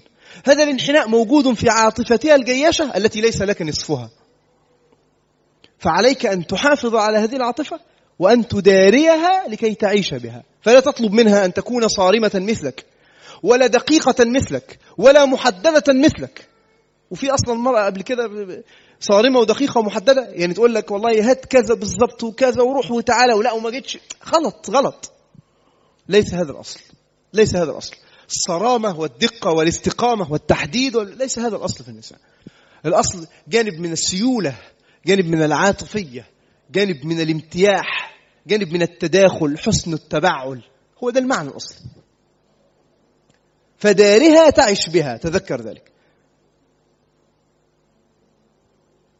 طيب، حتى ننتقل إلى فكرة أخرى، ولم يعد يبقى في الوقت كثير ويقل الكثير، لكن سنجيب إن شاء الله عن الأسئلة بعد انتهاء اللقاء. مهم جدا أن نطوف بهذه الأحكام بسرعة. الوسط المحيط، كيف الآن سأختار وما وسائل هذا الاختيار؟ انظر حولك، فكر في المتاح، في الأقارب، في الدراسة، في العمل، في شبكة أنت متصل بها لأي سبب من الأسباب، في اتصالاتك. كل ذلك يفتح لك آفاقا للتفكير: من أين أختار؟ وهناك سؤال لا يمكن أن يجيب عنه فقيه، ولا أن يجيب عنه عالم، ولا أن يجيب عنه حكيم: أيهما أسبق، الحب أم الاختيار؟ يعني هل نتزوج ثم نتحاب، أو نتحاب ثم نتزوج؟ والله عندنا حديث في الذين في اللذين تحابا وأن الرسول لا يرى لهما خيرا من الزواج. وعندنا تجارب كثيرة في الصحابة وغيرهم أنهما بعد أن تزوجا حصل لهما هذا الحب أو حصلت لهما هذه الألفة والمودة وحسن العشرة وما شابه. فأيهما أسبق؟ ليس شرطا أن يكون أحدهما أسبق أسبق من الآخر. ليس شرطا أن تتزوج امرأة تحبها، وليس شرطا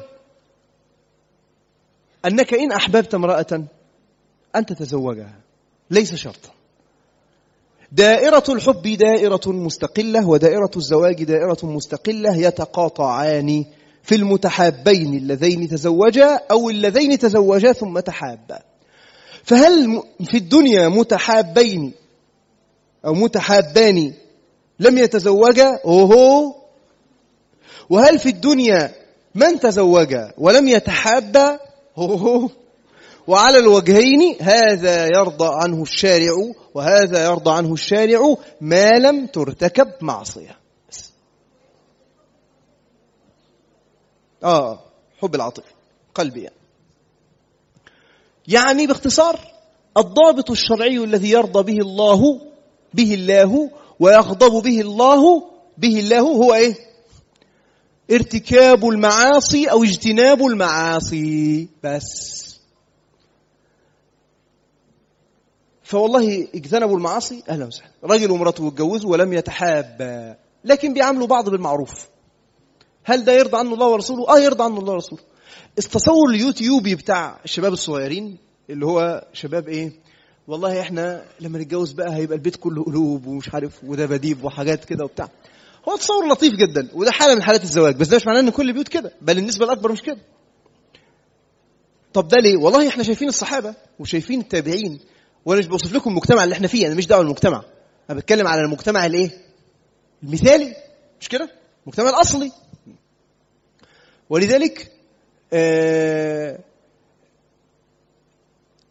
اذا حصل الحب اهلا وسهلا، لم يحصل فالاسلام قد شرع لهم من حسن العشره ومن ادب المعيشه ومن الستر ومن حسن التبعل ومن مطالب الحياه ما يكفل لهما أن يعيشا حياة هانئة وإن لم يقع في قلبها وإن لم تقع في قلبه. حلو، مش ضروري يبقى حلو، لكن يكفي أنه صحيح.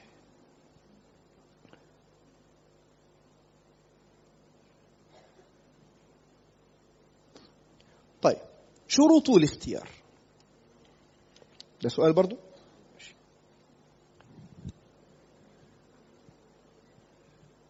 طبعا معروف الحديث أنه تنكح المرأة لأربع: جمالها ومالها ودينها وخلقها، فإيه أو جمالها ومالها ودينها وحسبها أو نسبها، فاظفر بذات الدين اغتربت هناك.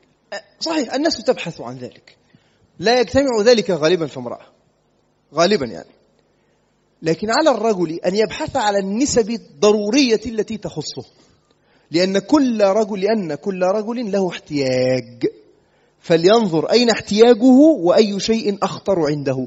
من الناس من يقدم الوجاهة الاجتماعية على اللذة الشخصية، ومن الناس من يقدم اللذة الشخصية على الوجاهة الاجتماعية، ومنهم من يقدم شيئا على شيء، كل منا يفكر بطريقة، فلينظر كل ما يكفيه. أيضا حين ينظر عليه أن ينظر في المستوى المناسب، هذا الذي عبر عنه الإسلام بالكفاءة، وسيأتي الكلام عنها بعد قليل.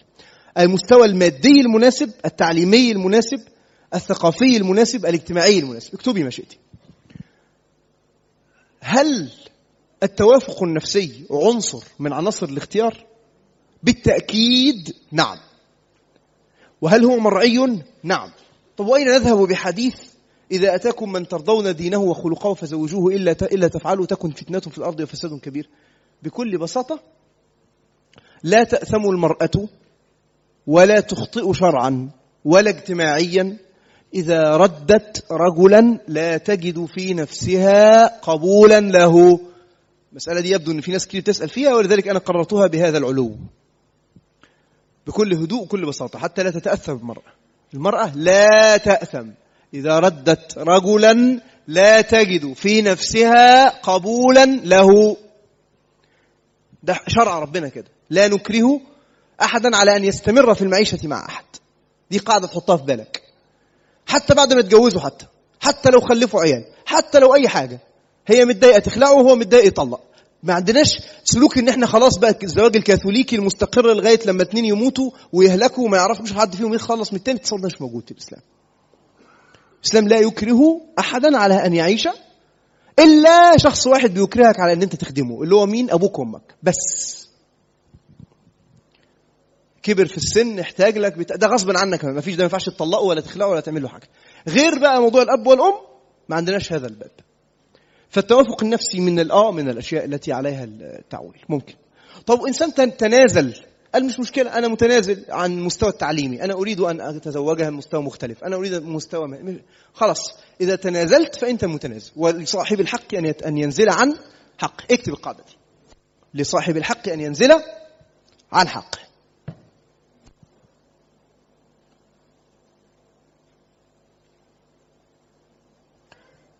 يروق لي أن أذكر لكما فائدتين قد أذكرهما لنا الإمام المرداوي علاء الدين القاضي رضي الله عنه في كتابه الإنصاف في معرفة الراجح من الخلاف. قال فائدتان، وأنا أذكرهما بالنص الذي ذكره به. إحداهما يعني الفائدة الأولى، قال الإمام أحمد رحمه الله، يعني فائدة تستفيد منها، مش ضروري يعني مش واجب شرعي لازم تعمله، يعني فائدة تستفيد منها يعني. إذا خطب رجل امرأة سأل عن جمالها أولا، انظر إلى الترتيب، الإسلام يرتب لك عقلك. فإن حمد يعني فإن قيل له جميلة أو إن وجدها جميلة بنفسه، سأل عن دينها، فإن حمد تزوج، وإن لم يحمد يكون رده لأجل الدين، ولا يسأل أولا عن الدين. اسمع الكلام لأن في ناس بتغلط. ولا يسأل أولا عن الدين، فإن حمد سأل, سأل عن الجمال. ترتيب ده غلط. ليه يا سيدنا الإمام؟ فإن لم يحمد ردها فيكون رده للجمال لا للدين. افرض أن أنت سألت عن الدين فكان دينها على أتم ما يكون، ثم سألت عن الجمال فلم ترق لك، يبقى أنت كده بترد إيه؟ لكن لو سألت عن الجمال فلم ترق لك، خلاص تردها من ما تعرف دينها إيه. يعني تعرف دينها إيه؟ يعني تسأل ال- الوسط المتاح سؤاله من آه الأقارب، الأصدقاء، زملاء العمل، آه الشركاء في آه الجمعية التي تعمل فيها، في التطوع الذي تعمل فيه، مدير، أستاذ لها، آه أحيانا لو لك علاقة بأخ لها، بقريب، أي يعني من أي طريقة من طرق التع- التواصل أو معرفة المعلومات تتساءل عن ذلك. ممكن التساؤل يكون عن أن تنظر بنفسك إليها، ما فيش مشكلة خالص، فتشوف جمالها، هي جميلة ولا لا، ما فيش مشكلة خالص. لكن الفكرة إيه؟ دين وجمال. فأنت كيف ترتب لنفسك؟ سيدنا الإمام أحمد بيساعدك في أن أنت ترتب لنفسك، ده مش واجب شرعي بس بيحاول إيه؟ يعلمك يعني كيف تتعامل مع المطلوبات. الفائدة الأخرى، قال ابن الجوزي ومن ابتلي بالهوى فأراد التزوج، ده مفقيه اللي بيتكلم ده مش شاعر، فأراد التزوج فليجتهد في نكاح التي ابتلي بها، يعني يجتهد في أن ينكح, أن ينكح المرأة التي إيه؟ وقعت في قلبه وتعشقها، إن صح ذلك وجاز، إن صح ذلك في الشرع يعني. يعني ربما وقع في قلبه امرأة ثم تزوجت، طب خلاص هيعمل إيه؟ ده لا يصح له ولا يجوز. وعندنا الحديث لعن الله من خبب امرأة عن زوجها، يعني واحدة متجوزها أي حد بيحاول يراودها ولا حتى يزين لها أن تتطلق عشان يتجوزها ولا ده, ده ملعون على طول كده. الحديث هنعمل له إيه الحديث كده؟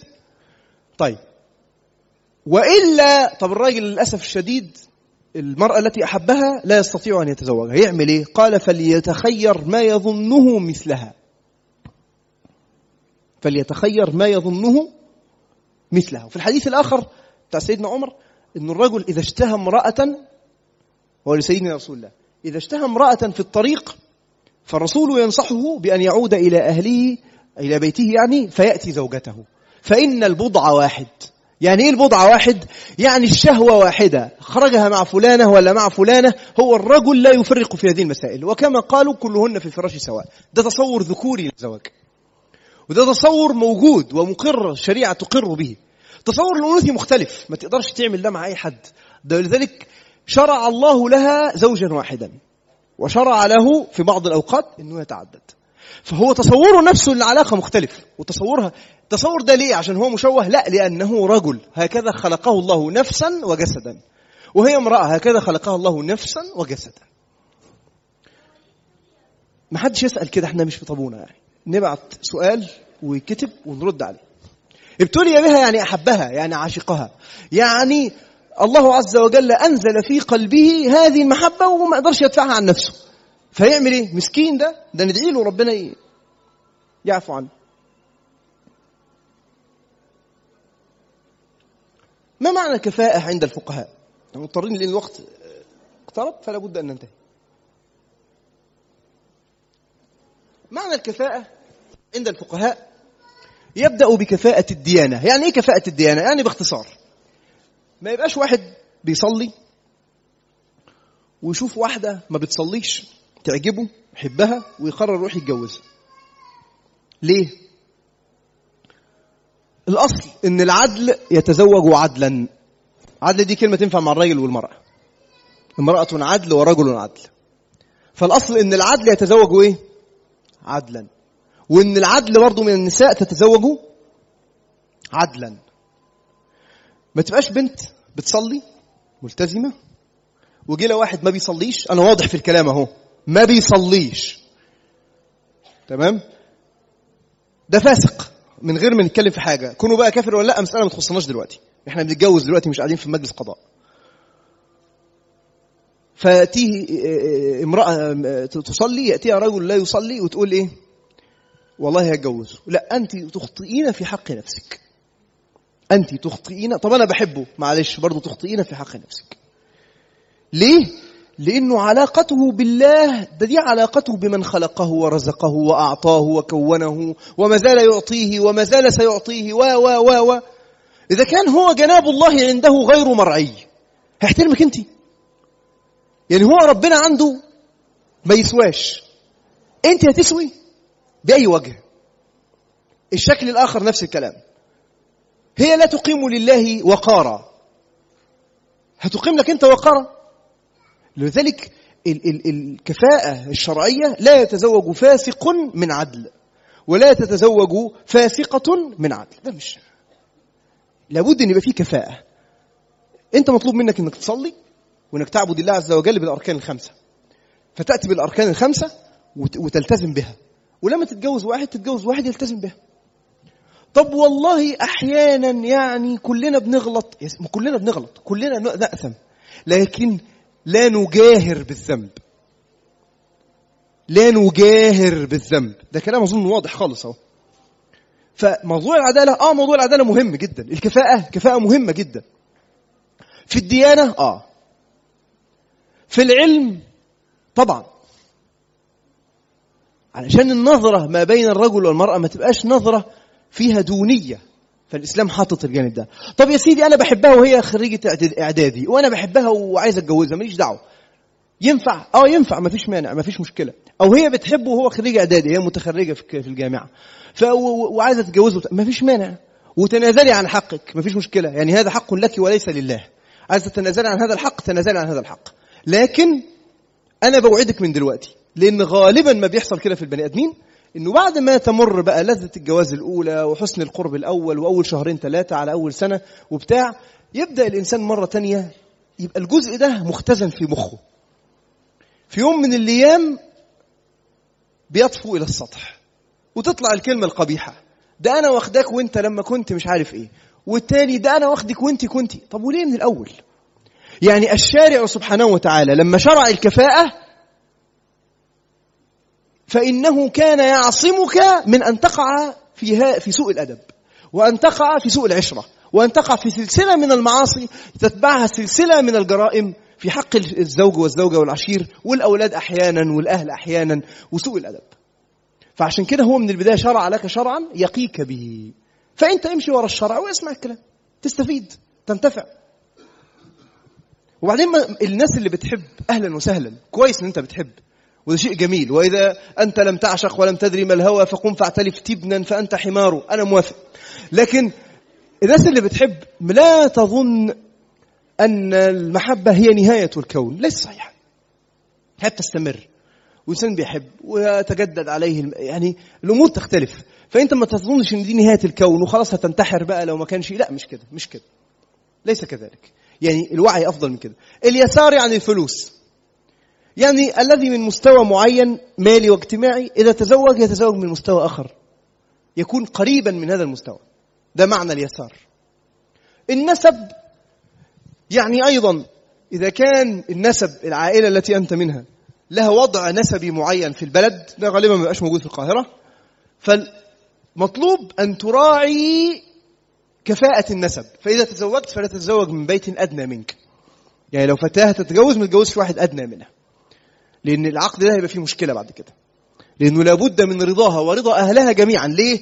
لأنه الزواج يعود على الأهل كما يعود على الفتاة. نظرية إن إحنا الاثنين بنحب بعض وعايزين نتجوز وانتم مالكم، النظرية دي غربية ليست موجودة عند المسلمين. المسلمين عنده مرأة لها أم، لها أب، لها أخ، لها أهل تخطب منهم، يزوجونها، تفرق معاهم لو اتجوزت واحد من أسافل المجتمع ولا من أعالي المجتمع، يضايقه يضرهم لأنهم بينسبوا. آه التصور ده موجود عند المسلمين، آه موجود، فلا بد من مراعاته. وإحنا قلنا في البداية لصاحب الحق إيه؟ يبقى ده حق لأبيها وأمها. فإن نزل الأب والأخ وكل العائلة نزلت عن هذا الحق، قالوا لا خلاص إحنا موافقين على فلان ده، مفيش منع، جوزوه، مفيش مشكلة، يعني مش هي الوحدة اللي من حقها. آه يعني القضية دي أكبر من كونها اختيار شخصي ليها أو ليه. الزواج ليس قضية شخصية فقط. تمام؟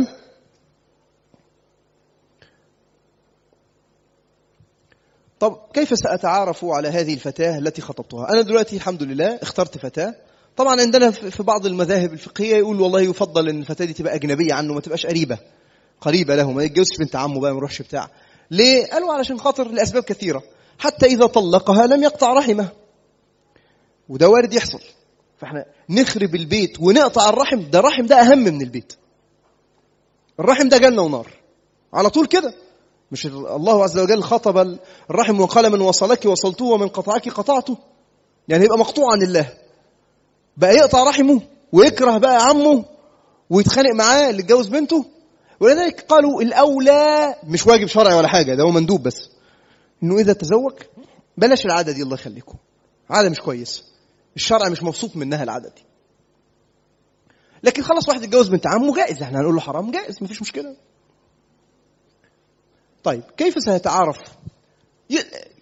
احنا عندنا إجمالا عليهما أن يتعارف، احنا عايزينهم يقتربا بعض اقتراب مع الحفاظ على كونه أجنبيا وكونها أجنبية، لكن ايه؟ بعض اقتراب. يسأل عنها من يعرفها، ممكن جدا، ممكن يسألها هي نفسها أسئلة مباشرة، ممكن إذا كانت المساحة الاجتماعية تسمح بذلك. وإحنا كلنا كبار وفاهمين، يعني فاهمين إنه يكون في مساحة اجتماعية سامحة بالحديث في مثل ذلك، ما يتنشنش بقى الواحد لما يتكلم في الموضوع دون وإيه، لا يعني اتكلم لا بأس، لكن ايه طالما في حدود الأدب العام محدش ينكر عليك. احذر من أن تخطب على خطبة أخيك، يعني انتبه وانت بتختار إن البنت اللي انت هتخطبها ليست ايه مخطوبة، وسيبك بقى من الدبل وجع القلب ده، انتبه إلى التقريرات اليقينية، هي مخطوبة ولا لا. لو مخطوبة اوعى تقرب، ليه؟ حرام، يحرم للمرء أن يخطب على خطبة أخيه، ده حرام، فتأثم وتترتب عليه مشاكل كبيرة، فأنت احذر من ذلك. طب يعني إيه بقى كيف يراها؟ يعني إيه رؤية شرعية بقى وبتاع؟ هو الأول يسن له أنه يصلي استخارة. صلاة الاستخارة دي سهلة، هيقوم يصلي ركعتين لله عز وجل، يتوضأ ويصلي ركعتين, ركعتين لله عز وجل، مثلا يصلي العشاء وبعدين يصلي ركعتين لله عز وجل، وبعد ما يصلي ركعتين يقول الدعاء المشهور بتاع الاستخارة اللي هو اللهم إني أستخيرك بعلمك وأستقدرك بقدرتك وأسألك من فضلك العظيم فإنك تعلم ولا أعلم وتقدر ولا أقدر وأنت علام الغيوب، اللهم إن كنت تعلم أن زواجي من فلانة خير لي في ديني ومعاشي وعاقبة أمري، خيرا لي في ديني ومعاشي، عفوا، خير خير لي في ديني ومعاشي وعاقبة أمري، فاقدره لي ويسره لي وأعني عليه، وإن كنت تعلم أن زواجي من فلانة شر لي في ديني ومعاشي وعاقبة أمري، فاصرفه عني واصرفني عنها واقدر لي الخير حيث كان ثم ردني به. حديث جميل جدا، لما تقوله دعاء تقوله تتقرب به إلى الله، تسيب أمرك لله عز وجل. طب أنا بعد ما دعيت الدعاء أعمل إيه؟ قوم اتجوزها. إن وجدت الأمر ميسر فالتيسير مظنة الإذن، اكتب القاعدة دي، التيسير مظنة الإذن الإلهي يعني. طب لقيت الدنيا معقدة، حاول شوية كمان. إذا العملية عقدت خالص اعرف أن ربنا سبحانه وتعالى يمنعك عنها عن ذلك، وحاول كده أن تفهم عن الله. مش ضروري بقى تستنى حلم يجي لك والكلام ده، يعني موضوع مش محتاجة. تمام؟ طيب إيه الرؤية دي بقى؟ إيه ضابط الرؤية دي يا سيدي؟ لو سمحت عايزين حاجة نعرف بيها موضوع الرؤية. هنعرف دلوقتي يجي لنا ضابط في المسألة دي. أنا ما الذي أحتاج أن أسأل عنه أيضا؟ أحتاج أن أسأل أيضا كل ده. جزاكم الله خير. أحتاج أن أسأل أيضا عن تاريخ الأسرة. ليه؟ لأنه أنا من المسنونات في الفقه أن أتزوج الودود الولود. الولود ليه؟ عشان تخلف كتير. احنا مش قلنا من شوية الحكم بتاع آه الحديث كده والحديث كده، الودود والولود الحديث كده. فأنا عندي اختيارات. يا ريت لو نروح نقرأ باب الفقه دون إيه السنن التي في اختيار الزوجة، يا ريت. وبرضه المرأة تقرأ إيه السنن الموجود في اختيار الزوج. سنن مندوبات مش لازم نعملها، بس كويس نعرفها، ممكن نعملها. ده باب نروح نقرأ في الفقه. طيب أتتبع الأخبار ليه؟ والله لو طلع أبوها نشال وأخوها نشال وأختها مش عارف لا مؤاخذة ومش عارف إيه وبتاع، طب أنا هتجوز دي أعمل بيها إيه؟ هي إنسانة طيبة وصالحة وجميلة وزي الفل، لكن في الآخر البيئة التي نبتت فيها بيئة مخيفة. الشرع الشريف حريص على إنك ما تتورطش. ليه؟ إياك وما يعتذر عنه. اكتب القاعدة دي، إياك وما يعتذر عنه. دايما قدر مآلات الأمور، إياك وما يعتذر عنه. قاعدة حطها في بالك، مش بس في الجواز وفي كل شيء. إياك وما يعتذر عنه مرة كمان اهي. فلذلك إيه؟ أنت هتعيش حياة طويلة مع تلك المرأة. ما بنقولش نظلمها، لكن بنقول إيه؟ لابد أن تسأل، أن تعرف أين تضع قدمك. آه قدر لرجلك قبل الخطو موضعها موضعها فمن على زلقا عن غرة زلجة. حط رجلك على طين تلاقي رجلك اتزحلقت، وعلى إيه؟ شوف الأول أنت تحط رجلك فين، اعرف أنت تعمل إيه. من الذين تضع يدك في أيديهم؟ لأن إحنا زي ما قلنا الزواج في عند المسلمين مش واحد واحدة حبوا يتجوزوا فقرروا يتجوزوا، ده مش عند المسلمين. المسلمين مش كده. المسلمين في عندهم ولي، في عندهم ناس، في عندهم أهل. دول أنت بتحط إيدك في إيديهم وأنت تتجوز، فلازم تقول تبقى انت فاهم هم بيعملوا ايه. طيب هل ممكن ان انا ازورها بعد ما خطبنا بعض؟ ممكن ازورها، اه ممكن ازورها ونقعد نتكلم مع بعض. اه يجوز شرعا يعني، ايوه يجوز. طب نقعد نتكلم مع بعض في ايه؟ نتكلم مع بعض في كل المسائل التي نريد ان نتكلم فيها، طالما في حيز عام من الاحترام والادب. واكيد ده في حيز عام من الاحترام والادب، لان انت مش رايح بالدعاره، انت رايح تتجوز. فانت هتروح تتكلم معاها بكل احترام وادب وتقول لها والله يعني أنا بس عايز أفهم إيه تصورك عن موضوع تربية الأبناء. طب والله أنت عايزة تشتغلي بعد ما تتجوزي ولا ما تشتغليش؟ ولا أنت بتحبي ده ولا؟ طب أنت هتكملي دراسات عليا؟ طب لا، طب ماشي، طب أنا بحب كذا في الدنيا، أنا مش عارف بميل إلى كذا، أنا أحب إن البيت يبقى ظروفه كذا، أنا برجع دايما من شغلي في الوقت الفلاني، مش هل ده مناسب مش مناسب؟ طب إيه اللي أنت متخيلة؟ في الأول شوية كسوم، ما فيش مانع، الحياة كويس وده كويس. طيب ينفع يقعدوا مع بعض لوحديهم؟ آه، لكن من غير خلوة. يعني بكل شياكه كده يقعدوا مثلا في الصاله ولا بتاع، وبيت الاهل موجودين في بيت الشقه، او خلاص على كده. يعني مش ضروري يبقوا قاعدين معاهم، ومش ضروري في نفس الوقت يقفلوا على نفسهم الباب. يبقى ايه؟ في في سلوك اسلامي نوفي بيه المطالب الشرعيه، وفي نفس الوقت يحصل به التعارف. طب التعارف ده وارد في الاحاديث، ايوه. فانه احرى ان يؤدم بينكما، انه يبقى في ايدام. عارف يعني ايه يؤدم؟ يعني عيش وملح، اكل يعني. إدام اللي هو بيتغمس بيه، بامية، ملوخية، ده اسمه إدام. تمام؟ فإنه فانظر إليها فإنه أحرى أن يؤدم بينكما. يعني الإدام ده أن يؤدم بينكما، ده الأفضل أنه يحصل قبل الزواج. فعشان كده الشرع. طب التأمل في المواقف وتحليل الأحداث جزء من عملك. تحديد الطباع التي لا يمكن تجاوزها في المخطوبة، لابد أن يبقى عندك نقط تقف عندها. إجمالا دي نصائح عامة. لما تجد خلق تعرف أنه لا يزول بسهولة، يفضل أن أنت ما تقررش أن أنت تزيله، ولا تتجوزش واحدة وتقول إن شاء الله بعد الجواز تتغير. أرجوك انسى هذا التخريف، ده مش موجود. ولا هي تتجوز واحد وتقول معلش هو إن شاء الله بعد الجواز هبطل سجاير، اصل هو بعد الجواز مش عارف هيقرر انه مش عارف يعمل ايه. لا، اللي هيعمل حاجه يعملها قبل ما يتجوز، ما يستناش لما يتجوز، وما ياخدش واحده وينتظر انها تتغير بعد الزواج. ده ده مش سهل ومش طبيعي، ومش ده اللي بيحصل في العاده. وما تورطش نفسك في معادله انت مش مالك اطرافها. كن حصيفا، وافتكر الحديث اياك وما اياك وما. ايضا من الطباع التي عليها ان تنتبه اليها في الخاطب البخل، الكبر، الكذب. الناحيه الثانيه العناد، الغرور. طبعا بالمناسبه الخلفيات دي انا ما اخترتهاش، ماليش علاقه بيها. طيب، ضوابط لابد ان نقف عندها بسرعه. المخطوبه دي ايه حكم التعامل معاها؟ اجنبيه. يعني ايه؟ يعني زيها زي اي امراه اخرى اجنبيه ماشيه في الشارع. يعني هي اجنبيه؟ ايوه هي اجنبيه. ظلت اجنبيه؟ ايوه اجنبيه. نعم اجنبيه على المذاهب الفقهيه كلها. ايوه اجنبيه على المذاهب الفقهيه كلها. طيب، ضوابط الكلام. الكلام ما لم يكن فيه إثارة للشهوة فهو جائز. عشان الناس بقى بتقعد تتساءل بقى، طب احنا ممكن نتكلم على الفيسبوك؟ ايوه. طب نتكلم في التليفون؟ ايوه. طب نتكلم احنا فاضيين بقى نجاوب؟ ما تخلصوا. ايوه يعني ايوه اتكلموا اتكلموا مفيش مانع اتكلموا، لكن ايه الممنوع شرعا؟ إثارة الشهوات. إثارة الشهوات حرام. طب هي بتتكلم عادي بس انا بتثار شهوتي، لما تتكلم عادي وتثار شهوتك اقفل التليفون. طب احنا بنتكلم عادي دلوقتي مفيش حاجه، مفيش اثاره شهواتي بقى خلاص عادي. طب ينفع اقول اعبرها اعبر لها عن مشاعري؟ ايوه ينفع، لكن بقيد ايه؟ عدم ايه؟ يعني قال لها انا بحبك، يجوز. اكتر من كتب لها قصيده، يجوز. ايوه يجوز. هي عايزه تقول له كده، يجوز. ايوه يجوز، لكن بضابط ايه؟ ايه الضابط اللي لسه قايله؟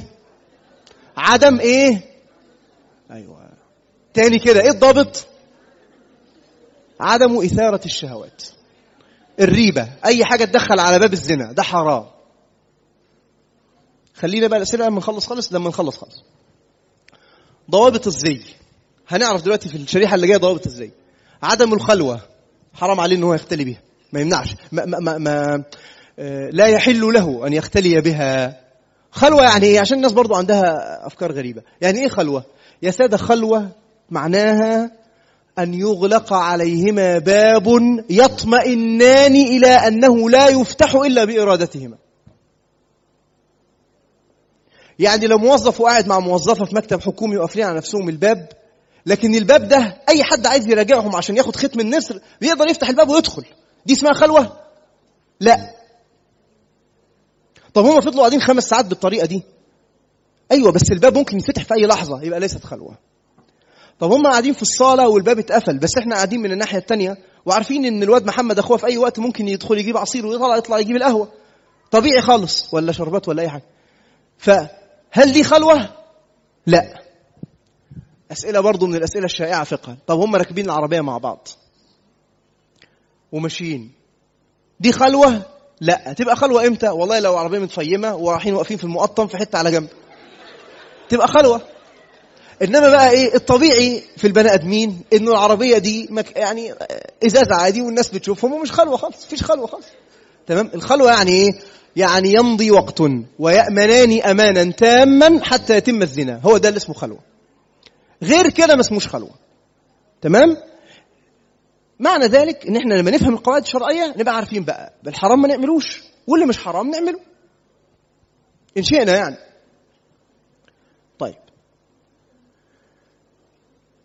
طبعا مفيش خلوه في التليفون، بلاش عبط. يعني هو هياتيها ازاي في التليفون؟ مستحيل، يعني ده تخلف. الخلوه دي معموله عشان الاتيان، هو هيفهمها ازاي. وطبعا على فكره اللي انا بقوله بهزر بيه، دي دي علوم فقهيه. يعني احنا بعدين لو ان رجلا عقد على فتاه ثم خلا بها خلوه شرعيه امن فيها على نفسه ان ياتيها لكنه لم ياتيها، لما بيخرج من الخلوه دي بنعامله بوصفه دخل بها ولا بوصفه عقد بس؟ بوصفه دخل بها وبيجب عليه المهر كله، بعكس لو كان ما خلاش بها بيجب عليه نصف المهر. يعني ده أحكام فقهية تنبني عليها مسائل مالية ومسائل فقهية، فدي مسائل مهمة لازم نفهمين ما معنى خلوة. خلوة يعني إيه؟ تمام؟ والخلوة اللي بنتكلم عليها مش بنخاطب المخطوبة بس، بنخاطب المخطوبة أي أجنبي وأي أجنبي أجنبية أخرى. واضح ده؟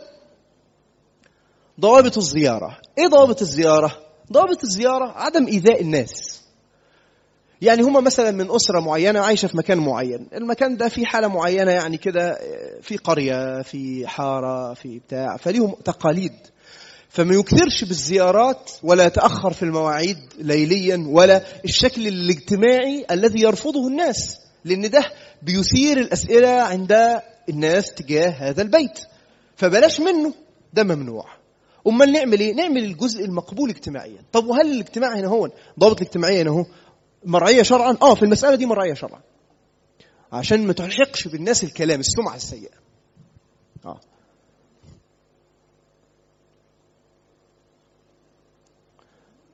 اكتب الكلام اللي قدامك ده، ده نص هو مقرر المذهب الحنبلي وهو أوسع المذاهب في هذا الاختيار. عايز تقلده قلده، تعرف مذهب تاني وعايز تقلده قلده من سكات وما توجعش قلبي. ما تعرفش مذهب تاني، أنا جبت لك الحكم اهو. النص ده تكتبه قدام منك وتلتزمه لما تيجي تخطب إن شاء الله. أنت لو من مذهب تاني التزم المذهب بتاعك، بس ما تجيش تشغب علينا. إيه النص ده؟ يباح لمن أراد خطبة خطبة امرأة، أظن واضحة لغاية دلوقتي، وغلب على ظنه إجابته. يعني إيه غلب على ظنه إجابته؟ يعني مش مثلا ابن البواب وقرر إن هو يتجوز واحد واحدة ساكنة في القصر اللي جنب منهم اللي هو بيحرسه، طبعا ده لا يغلب على ظنه إجابته. لكن يغلب على ظنه إجابته لما يكون مثلا واحد في الشغل ودي زميلته، فممكن يغلب على ظنه إجابته، يغلب عادي يعني يجي، هي ممكن ما ترضاش، لكن هو ايه غلب على ظنه انه اجاب الى طلبه. يباح له ايه؟ الراجل ده مجرد ما عنده النيه دي، هو لا عقد ولا راح البيت ولا حاجه ولا كلمها، لكن هو هو عنده النيه دي، يباح له ايه؟ نظره، ما يظهر منها غالبا. وايه اللي يظهر منها غالبا؟ الوجه، احنا عارفين الوجه، والرقبه عارفين الرقبه، ويد اللي هي دي، مش أكتر من كده، وقدم. يعني لو واحد خاطب واحدة وراح لها البيت، ينفع تقابله وهي لابسة أبونيه مثلا أو منديل بقوية وربطة شعرها بحيث إن شعرها مش باين لكن باين وشها ورقبتها، أو لابسة مثلا حجاب، أستغفر الله العظيم، إسبانيش، يعني هي لو إنها سترة بقيت جسمها وظاهر منها الوجه والرقبة واليد والقدم، القدم اللي هي لغاية النطقين اللي بنغسلهم في الوضوء، تمام؟ إذا كانت كشفت ذلك فهذا مباح. مباح إيه بقى؟ مباح له أن يراه ويكرره، يعني يكرر إيه؟ النظر. يعني مش بقى في حاجة اسمها الرؤية الشرعية الأولى والرؤية الشرعية الثانية والرؤية الشرعية الثالثة، واصل معلمتي قالت لي اصل ما يشوفش اكتر من مش عارف ايه، وان انا برفع النقاب لما مش عارف يعمل ايه ويتنيل، ما فيش العبط ده، ده ليس دينا، ما فيش دين اسمه كده. دين يعني هشوف دول ويكرره. اه طب هي مش راضيه تمتنع، مش ضروري تقابله اصلا، يعني هي من حقها ان هي ما تظهرش كده، ايوه من حقها. طب من حقها تطلع وتظهر وتستر بعض هذه الاعضاء، اه من حقها، عايزه تستر تستر، اكتب اللي انت عايزاه، ما انا مش هجاوب اسئله بالبوق خلاص، فعشان وقت بس. فيبقى هو له ان ينظر ذلك، نعم، ويتامل المحاسن كمان، ايوه، لان ده احرى ان تقع في نفسه بلا اذن المرأة. يعني لو قدر ان يرى منها ذلك حتى لو هي ما خدتش بالها يجوز، تمام، ما عندناش مشكله، جائز شرعا. طب هي مش راضيه عنها، مرضت، مفيش مشكلة، إلا إذا رفضته خلاص. لو رفضته يبقى يغلب على ظنه إجابته؟ لا، يبقى ساعتها يجوز له أن ينظر، لا يوصل على واحدة تانية بقى. أظن وضحت كده. في إشكال في النص الفقهي لغاية هنا؟ بلا إذن المرأة. إن أمن ثوران الشهوة. طب افرض بقى وهو بيتأمل محاسنها ثارت شهوته، يعمل إيه؟ يغض بصره.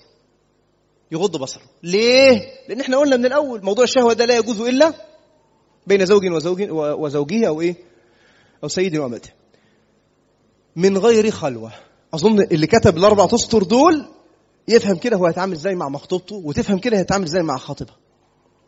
طبعا ما ينفعش تظهر الحاجات دي وتمشي معاه في الشارع، لأن بقية الرجال هيشوفوها. هو مش بيتجوزها ليه وللناس كلهم، زي اللي بيروحوا يتجوزوا ويجوا في الفرح تقوم حاطه كل البلاوي اللي عندها في البيت على وشها، وكمان تقوم طالعه بقى كشفه مش عارف ايه وكشفه ايه توصل ليله الفرح بس. لا لا، مفيش حاجه اسمها الكلام ده. دين ربنا موجود في ليله الفرح زي ما هو موجود قبل ليله الفرح وزي ما هو موجود بعد ليله الفرح. فحضرتك احنا بنتقي الله عز وجل عشان ربنا سبحانه وتعالى مش عشان حاجه ثانيه. فهو ده المحرم، محرم هنا وهنا وهنا وهنا.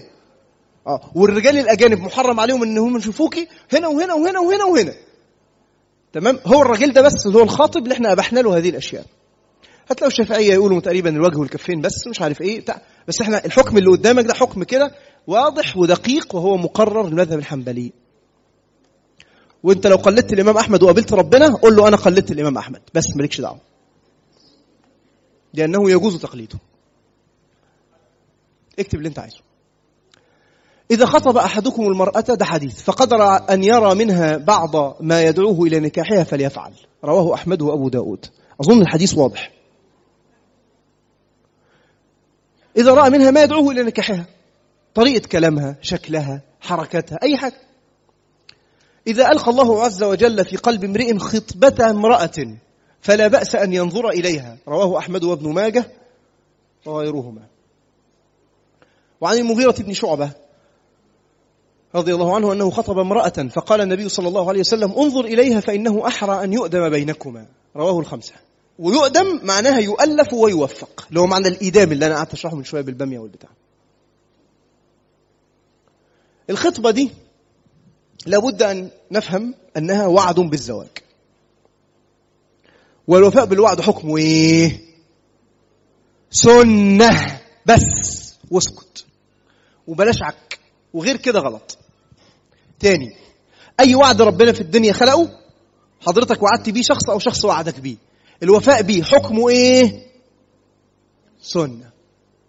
والخطبة دي إيه؟ وعد بالزواج. يعني هي زواج؟ لا. يعني هي عقد؟ لا. يعني هي مقدمة؟ أيوة. طيب فسخ الخطبة، ينفع أفسخ الخطبة؟ آه، حق مكفول للطرفين، والفاسخ هو اللي هيدفع التكلفة. نظرية الزواج كلها مبنية على التصور ده. الزواج والبيوع هي فلسفة إسلامية عامة كده. اللي هيهدم اللي احنا عقدناه هو اللي يدفع الثمن. تمام؟ الهدايا وأحكامها، لو إنه امرأة قررت أن تفسخ العقد، تفسخ العقد وترد الهدايا. طب مين الهدايا التي ترد؟ الهدايا التي أهداها إياها على نية النكاح، يعني أهداها زجاجة عطر، أهداها حاضر، أهداها، كل ده ترده على نية النكاح. آه لكن افرض إن هم أصلا في العادة كانوا بيتهادوا، واحد وبنت عمه، وكانوا طبيعي بيتهادوا لأسباب أسرية كويسة عادية، أو هو أهداها هدايا مما تفوت، زي إيه؟ جاب لها مثلا أكل مرة من المرات، دخل عليهم مثلا طبق مش عارف حلويات وأكلوه، هل ده بيرجع؟ ده ما بيرجعش. أمال إيه اللي بيرجع؟ أظن واضحة دي، الهدايا التي أهديت على نية. وهو برضه لو هو قرر إن هو يفسخ العقد وهي كانت اديته هدايا، يعمل إيه في الهدايا دي؟ حكم الشبكة باختصار شديد، يجوز إن المرء يهدي زوجته شبكة، اللي هي عندنا اسمها شبكة اللي هي شوية ذهب كده وبتاع. الإجابة نعم يجوز. هل هي من المهر؟ الإجابة لا، بس خلاص هدية، ادها هدية.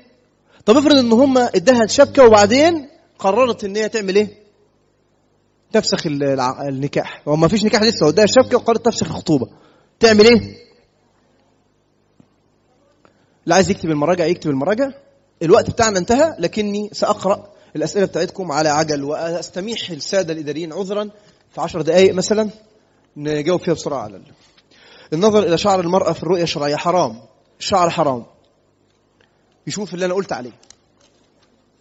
وبعدين قلت الرؤية الشرعية ده مصطلح مش دقيق أصلا، فيش مصطلح الفقه اسمه كده. هو يشوفها عادي، يزورها مرة واثنين وثلاثة مفيش مشكلة، ويخطبها يفضل يزورها مرة واثنين وثلاثة ويزيد مفيش مشكلة، ويشوفها في كل ده مفيش مشكلة. مفيش حاجة اسمها الرؤية الشرعية اللي هو شاف مرة و... لا مفيش ده. لو أراد أن مش عارف إيه إلى يدها وقدمها، ينظر إلى يدها وقدمها وهي مخطوبة له، ورفضت، فما الحل؟ يحتال لها، يشوف مكان، يشوف طريقة يقدر يشوف بيها وجهها وقدميها. لو عايز يشوفها في صورة مفيش مانع. هل تفنن النساء بلبس الرجال؟ ايه؟ هل ايه؟ تفتن النساء بلبس الرجال؟ اه احيانا، بس ده نادر. صح بيحصل، بس ده مش ده نادر، يعني مش الاصل كده. ليه؟ اكتبوا بالفصحى يا جماعه. كل الدروس موجهه بشكل اكبر للرجال، فارجو الاهتمام بشكل اكبر بالمراه، ما كيفيه التعارف وحدود العلاقه واثناء الخطبه. هذا الكلام ده احنا قلنا. هل الشات حرام؟ جاوبنا عن ده. آه ليه مهتمين بالرجال؟ لا، اللي احنا بنقوله للرجال مندرج فيه النساء. طالما الحكم ليه علاقة، مش كله طبعا، طالما الحكم ليه علاقه باداب عامه في التواصل ب... ب... ب... فده يندرج فيه الرجال والنساء. يعني حكم الخلوه بنامره الا يختلي وبنامرها الا تختلي. اه زي ما بنقول له يجوز أن تنظر كذا، إذن يجوز هي أن تكشف كذا. يبقى طبيعي بقى ده بيتفهم بالعكس بشكل تلقائي. كيف الحب مشروع؟ هو كده نعمل إيه؟ أليس الحب يسبقه معصية؟ لا، سواء من عدم غض البصر، لا لا مش ضروري. لا، ممكن يشوفها النظرة الأولى ويحبها، وممكن ما يشوفهاش خالص. أو الاختلاط المحرم، لا. أو التفكير في الجنس الآخر سواء، لا لا ده مش ضروري. ده تصور شخصي انت حضرتك بتمتلكه، والتصور ده من حقك تمتلكه. لكن احنا بنقول لحضرتك ان في اوضاع يقوم فيها الحب في قلوب من غير ذنوب. ده حب طاهر، ده حب حقيقي. كيف يرى الخاطب رقبه المخطوبه والرقبه جزء من العوره؟ لا لا لا، جزء من العوره نعم، لكن على غير الخاطب. وبعدين انا بقول لك ده مقرر المذهب الحنبلي. تقول لي كيف؟ هل عليها ستر جميع الجسد عدا الوجه والكفين؟ ده كلام الشافعية، هو كلام على العين والراس، لكن أنا بقول لك إنه تقرير المذهب الحنبلي. هو المذهب كده يا أخي، مذهب مودرن، نعمل له إيه؟ يعني نعمل له إيه؟ هو طبيعي المذهب الحنبلي قال لك لازم يبقى متعصب ونشكشر كده وإحنا بنقراه و... لا مش حقيقي. حنبلة دول ناس كويسين وحلوين، وأنا حنبلي كده. يا شيخ قلت يمكن أن تتزوج وتحب غيره، لا كيف لا تأثم؟ أليس هذا ظلم زوجها؟ أصلها ما بتحبش باختيارها يا أستاذ، وإحنا لا نكلف الناس شيئا فوق طاقتهم. فهي لو باختيارها تأثم، لو من غير اختيارها وهو ده الحب يبقى لا تأثم. إيه إن مش عارف إيه، الحقيقة مش عارف أقرأ، فيه مشكلة في الخط. هل الأنفال بين المخطوبين حلال وحرام؟ الاتصال يقصد، الصاد ليها سنة على فكرة. إيه آه جائز طبعا. وما هو حكم الاختلاط في الخطوبة؟ اه جائز، طالما ما مسكش ايدها، طالما ما لمسش جسمها، طالما ما بصلهاش بشهوه، طالما هي ما مسكتش ايده، طالما هي ما بصتلوش بشهوه، طالما ده مش موجود، طالما ما فيش كلام اتقال فيه قله ادب، يعني ما فيش فيه شهوه، يبقى جائز. أليس ممكن أن الرفق بالقوارير يسيء الفهم في هذا المجتمع، كما أن تعاملها بضعف في المجتمع الخارجي أيضا يسيء فهمها؟ أحيانا مش عارف التصدي. فكيف الاعتدال في هذا الأمر؟ يعني يعني نعمل إيه الاعتدال؟ يعني الاعتدال. وهل يمكن للرجل أن يكون رفيقا مع محارمه؟ طبعا ده واجب فقط. لا لا، هو أنجش ده لمؤاخذة. كان من أقارب أمهات المؤمنين أنجشة اللي كان ماسك البهايم، اللي كان ماسك الجمال، ده كان من أقاربهم. الرسول بيأمره ولا بيأمر أقاربهم؟ اللي هو عايز يقتصر على على أقاربهم ده. خيرا يا مولانا ورضي الله عنك يا سيدي، ورضي عنا وعنك وتقبل منا ومنك وزوجك أنت بس. ما حكم إطالة النظر للخاطب مخطوبته لوجهها؟ قال ويتأمل حسنها، قلنا الإجابة. واسمها يجوز. وهل مباح أم لا؟ ولو مباح هل يجوز عدم غض البصر طول فترة الخطبة حتى العقد؟ أيوة يجوز عدم غض البصر، أه طالما الأعضاء اللي احنا قلناها مفيش مشكلة، طالما مفيش شهوة خلاص. أظن إن دي أسئلة قبل جت قبل ما إيه ما نقول الحكم. هل يجوز أن يخرج الخاطب مع مخطوبته مع ما أختها؟ آه سؤال كويس على فكرة. ما حكم الزواج والفسخ ما حكم الخروج والفسخ الخطيب مع مخطوبته في اماكن والفسح في اماكن عامه وحدهم؟ جائز. ما حكم الكلام في المشاعر بين المخطوبين؟ قلنا جائز، جائز بالقيد اللي انا قلته واللي انتوا حفظتوه. هل يجوز للخطيب والمخطوبه الخروج معا في مكان عام؟ قلنا ده جائز. طب لو حد من الاهل معاهم بس سابهم لوحدهم شويه؟ جائز برضو، كل ده جائز طالما الاداب العامه موجوده. ما مسكش يدها، ما بصلهاش بشهوه، مش عارف ايه، حط ايده على كتفها الى اخره يعني. لما الخاطب يقول للمخطوبه كلام حلو مثل بحبك وحشتيني والكلام ده، هل ده حلال ومش سيبش اثاره الشهوه؟ لا حلال. وهل الكلام يثير الشهوه؟ غالبا مش غالبا، احيانا لما يلاقيه بيثير الشهوه، لما يقعد يتكلم عن اوصاف جسديه وبتاع ويبدا الموضوع ده يدخل في مساحه من الشهوه، ده يبقى حرام. اخي عاق لوالديه، لا اله الا الله. وفي مره دعا عليهم بالموت قدامهم، بس هو ساعتها كان في حاله حاله غير طبيعيه. هل عليه إثم؟ طبعا. واعمل ايه علشان اخليه بر بوالديه؟ انصحه انصحه لله عز وجل، خوفه بالله عز وجل، علمه يعني، اذكر له بعض الاحاديث النبويه تتكلم عن الايات، يعني يعني خليه يصلي لو ما مش بيصلي، خليه يقرب من ربنا، اي حاجه. انما العقوق العقوق ده جهنم. عقوق اللي ابوه يموت وهو غضبان عنه عليه وهو عاقل ابوه وامه، ده رايح فين؟ هو مستني ايه في الدنيا؟ جهنم. يعني ما يحاولش، اصل فرصته فاتت خلاص، يعني فرصه خلصت خلاص، الراجل مات، يعمل ايه؟ يقعد يستغفر له ويصلي ويصوم ويتصدق ويعمل ويوقف على شعره ويدخل جهنم برضه. الفرصه فاتت، الفرصه فاتت. هو مش سؤال، بس نفسي اقول حاجه قوي. الستات ما بقتش ستات عشان فعلا ما فيش رجاله والله. يا ريت توجه رساله للشباب، اتقوا الله اتقوا الله في بنات الناس، في بنات الناس، ويفهموا الجواز صح. يا رب بس يكون اللي كتب فاهم برضو الجواز صح قبل ما يتجوزوا. ولا انا اصلا اشك ان البني ادمين اللي بيتجوزوا دول عندهم فهم للجواز صح. احنا عشان نفهمه صح قعدنا ندرس زمن طويل في الفقه لغايه، وقعدنا نختلف مع المشايخ ونعترض على النقط ويقولوا لنا ويقنعونا لغايه لما فهمنا صح، بس زمن وعرق كتير يعني في الموضوع ده. فاحنا بنحاول نقول بعض الحاجات، انما نفهمه صح دي مساله صعبه شويه. حاولوا حاولوا ولذلك ده واجب احنا قلنا عليه في الاول. ده كلام كبير قوي. كيف الراجل يظلم زوجته ويهتم بغيرها من النساء ومش عارف ايه واخبارهن ومش عارف ايه ويرفق ايه، فتقول له انها لا ترى منه ذلك مرات عديده وانها تريد ان ترى منه. هل رايت ماذا تفعل؟ لا، هو الرسول صلى الله عليه وسلم لما بيقول انها لم ترى منه خيرا قط وبتاع، لما بتقول كده، لما بيقول ده بيقول على الحاله العامه، مش على الراجل النسوانجي، مش على الراجل الناقص، مش على الراجل اللي كل واحده تعدي في الشارع بيبص عليها، وكل ما تيجي فرصه يكلم واحده ولا يسلم عليها بيسلم. الرسول بيتكلم ان النساء بيقولوا لم نرى منك خيرا قط مع الراجل اللي بيحسن الطبيعي، مش مع الراجل الشاذ. فهمنا ازاي؟ فهي اللي حالتها كده دي لا يحب الله الجهر بالسوء الا الا بس كده. وساعتها هي مش محتاجه اصلا تكمل معاه. هل يجوز للأبي أن يزوج ابنته بغير إذنها لمن لا ترضاه؟ الإجابة نعم، ويجوز لها أن تخلعه. كانت بعض زوجات الرسول صلى الله عليه وسلم تخرجن معه في بعض الغزوات رغم أنهن لا تقاتلن. دي حالات الشواذ، دي مش حالات الأصول، مش القواعد. الأصل في النساء مش كده، بدليل أن النساء الصحابة ما كانوش بيطلعوا، ولا كان الرسول بيأمر الصحابة أن يطلعوا نسوانهم، ولا كان ياخد كل زوجات الصحابة، ولا كان ياخد كل زوجاته معاه. ده كان بيبقى عدد شيء معين ولأسباب خاصة. ما معنى متخذات أخدان؟ يعني يصاحبهم وماشي معاهم، ويعني إيه، ولاد وبنات ماشيين مع بعض، بيصاحبوا بعض، يكلموا بعض، يفضي بعضهم إلى بعضهم بالأسرار، بيمسكوا أيدين بعض، بي... بيعملوا بعض زي الأصدقاء الأجانب. عارفين مسلسل فريندز كده؟ هو ده متخذات أخدان. ومش ضروري يوصلوا يعني للزنا، ممكن قبل كده بشوية يبقوا برضو متخذات أخدان. هل المقصود بحاجة القارورة القارورة النفسية وليس الجسدية؟ الاثنين، لأن بعض النساء يفرض يفرض عليهن الزمن أن تكون، للأسف الشديد أحيانا يفرض عليهن الزمن الجلد فيتجلدن، لكن ده بخلاف الأصل. أنا عارف إن ده بيحصل، لكن ده بخلاف الأصل. فعليها أن تتجلد صح، يا عيني مسكينة، لكن مش ده الأصل، ويظل الأصل مش كده. نريد أن نعرف ما مفهوم الأنوثة، ده موضوع طويل. هل تحديد النسل حرام؟ افتكر ان انا جاوبت يعني.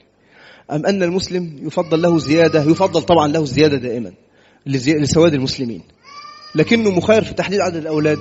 لا، هو يجوز للانسان ان يمتنع عن الانجاب، يجوز له. ازاي؟ عادي، الفقهاء قالوا يتناول عقار مثلا لا يضره، ولكن عندنا يقولوا ككافور بتاع، ممكن الطب الحديث يقول بعض العقارات، ده كله جائز. لكن ويجوز للمراه اذا حملت قبل ان تصل الى أربعين يوم ان تتناول عقارا يلقي النطفه عشان ما تكملش حمل، ده جائز. لكن المعنى الإسلامي الأصلي إن الناس إيه؟ تتجوز عشان ايه؟ تخلف كتير. ماشي؟ لكن في الحالات الشخصيه الجزئيه يجوز اه ان هو كده. خلاص فاضل ثلاث ورقات. انا انا عارف. في زماننا هذا اذا تعاملت المراه مع اجنبي كقاروره سوف تفهم خطا. ما تخضعش بالقول. احنا بنطلب منه هو، مش بنطلب منها هي. احنا عايزينها تبقى قاروره، يعني تظل انثى، مش تسوء انوثتها عليه. يعني ما تحاولش تاخد منه بسلاح الانوثه. اذا كان ما هوش اذا كان ما هوش زوجها ولا ابوها ولا بتاع ابوها، ماشي تضحك عليه، جوزها ما فيش مانع تضحك عليه. انما الاجنبي ولا يخضعن بالقول فيطمع الذي في قلبه. بس كده. ما فائدة عدد الأولاد الكثير والأمة لا تستطيع أن تربي هذا العدد؟ هي اللي متوهمة أنها لا تستطيع. ربنا سبحانه وتعالى مديها القدرة وكل حاجة، بس هي تعزم وهي ما بتربيش. اللي بيربي ربنا. هي عليها أن هي تعمل الحاجات البسيطة، وربنا هو الذي يصوغ نفوس الناس، وهو الذي يقلب قلوب الخلق. هل لبس ألوان عديدة في الحجاب حرام؟ لا طبعا، لأنه يلفت النظر. لو كان بقى أصفر فسفوري وأحمر منور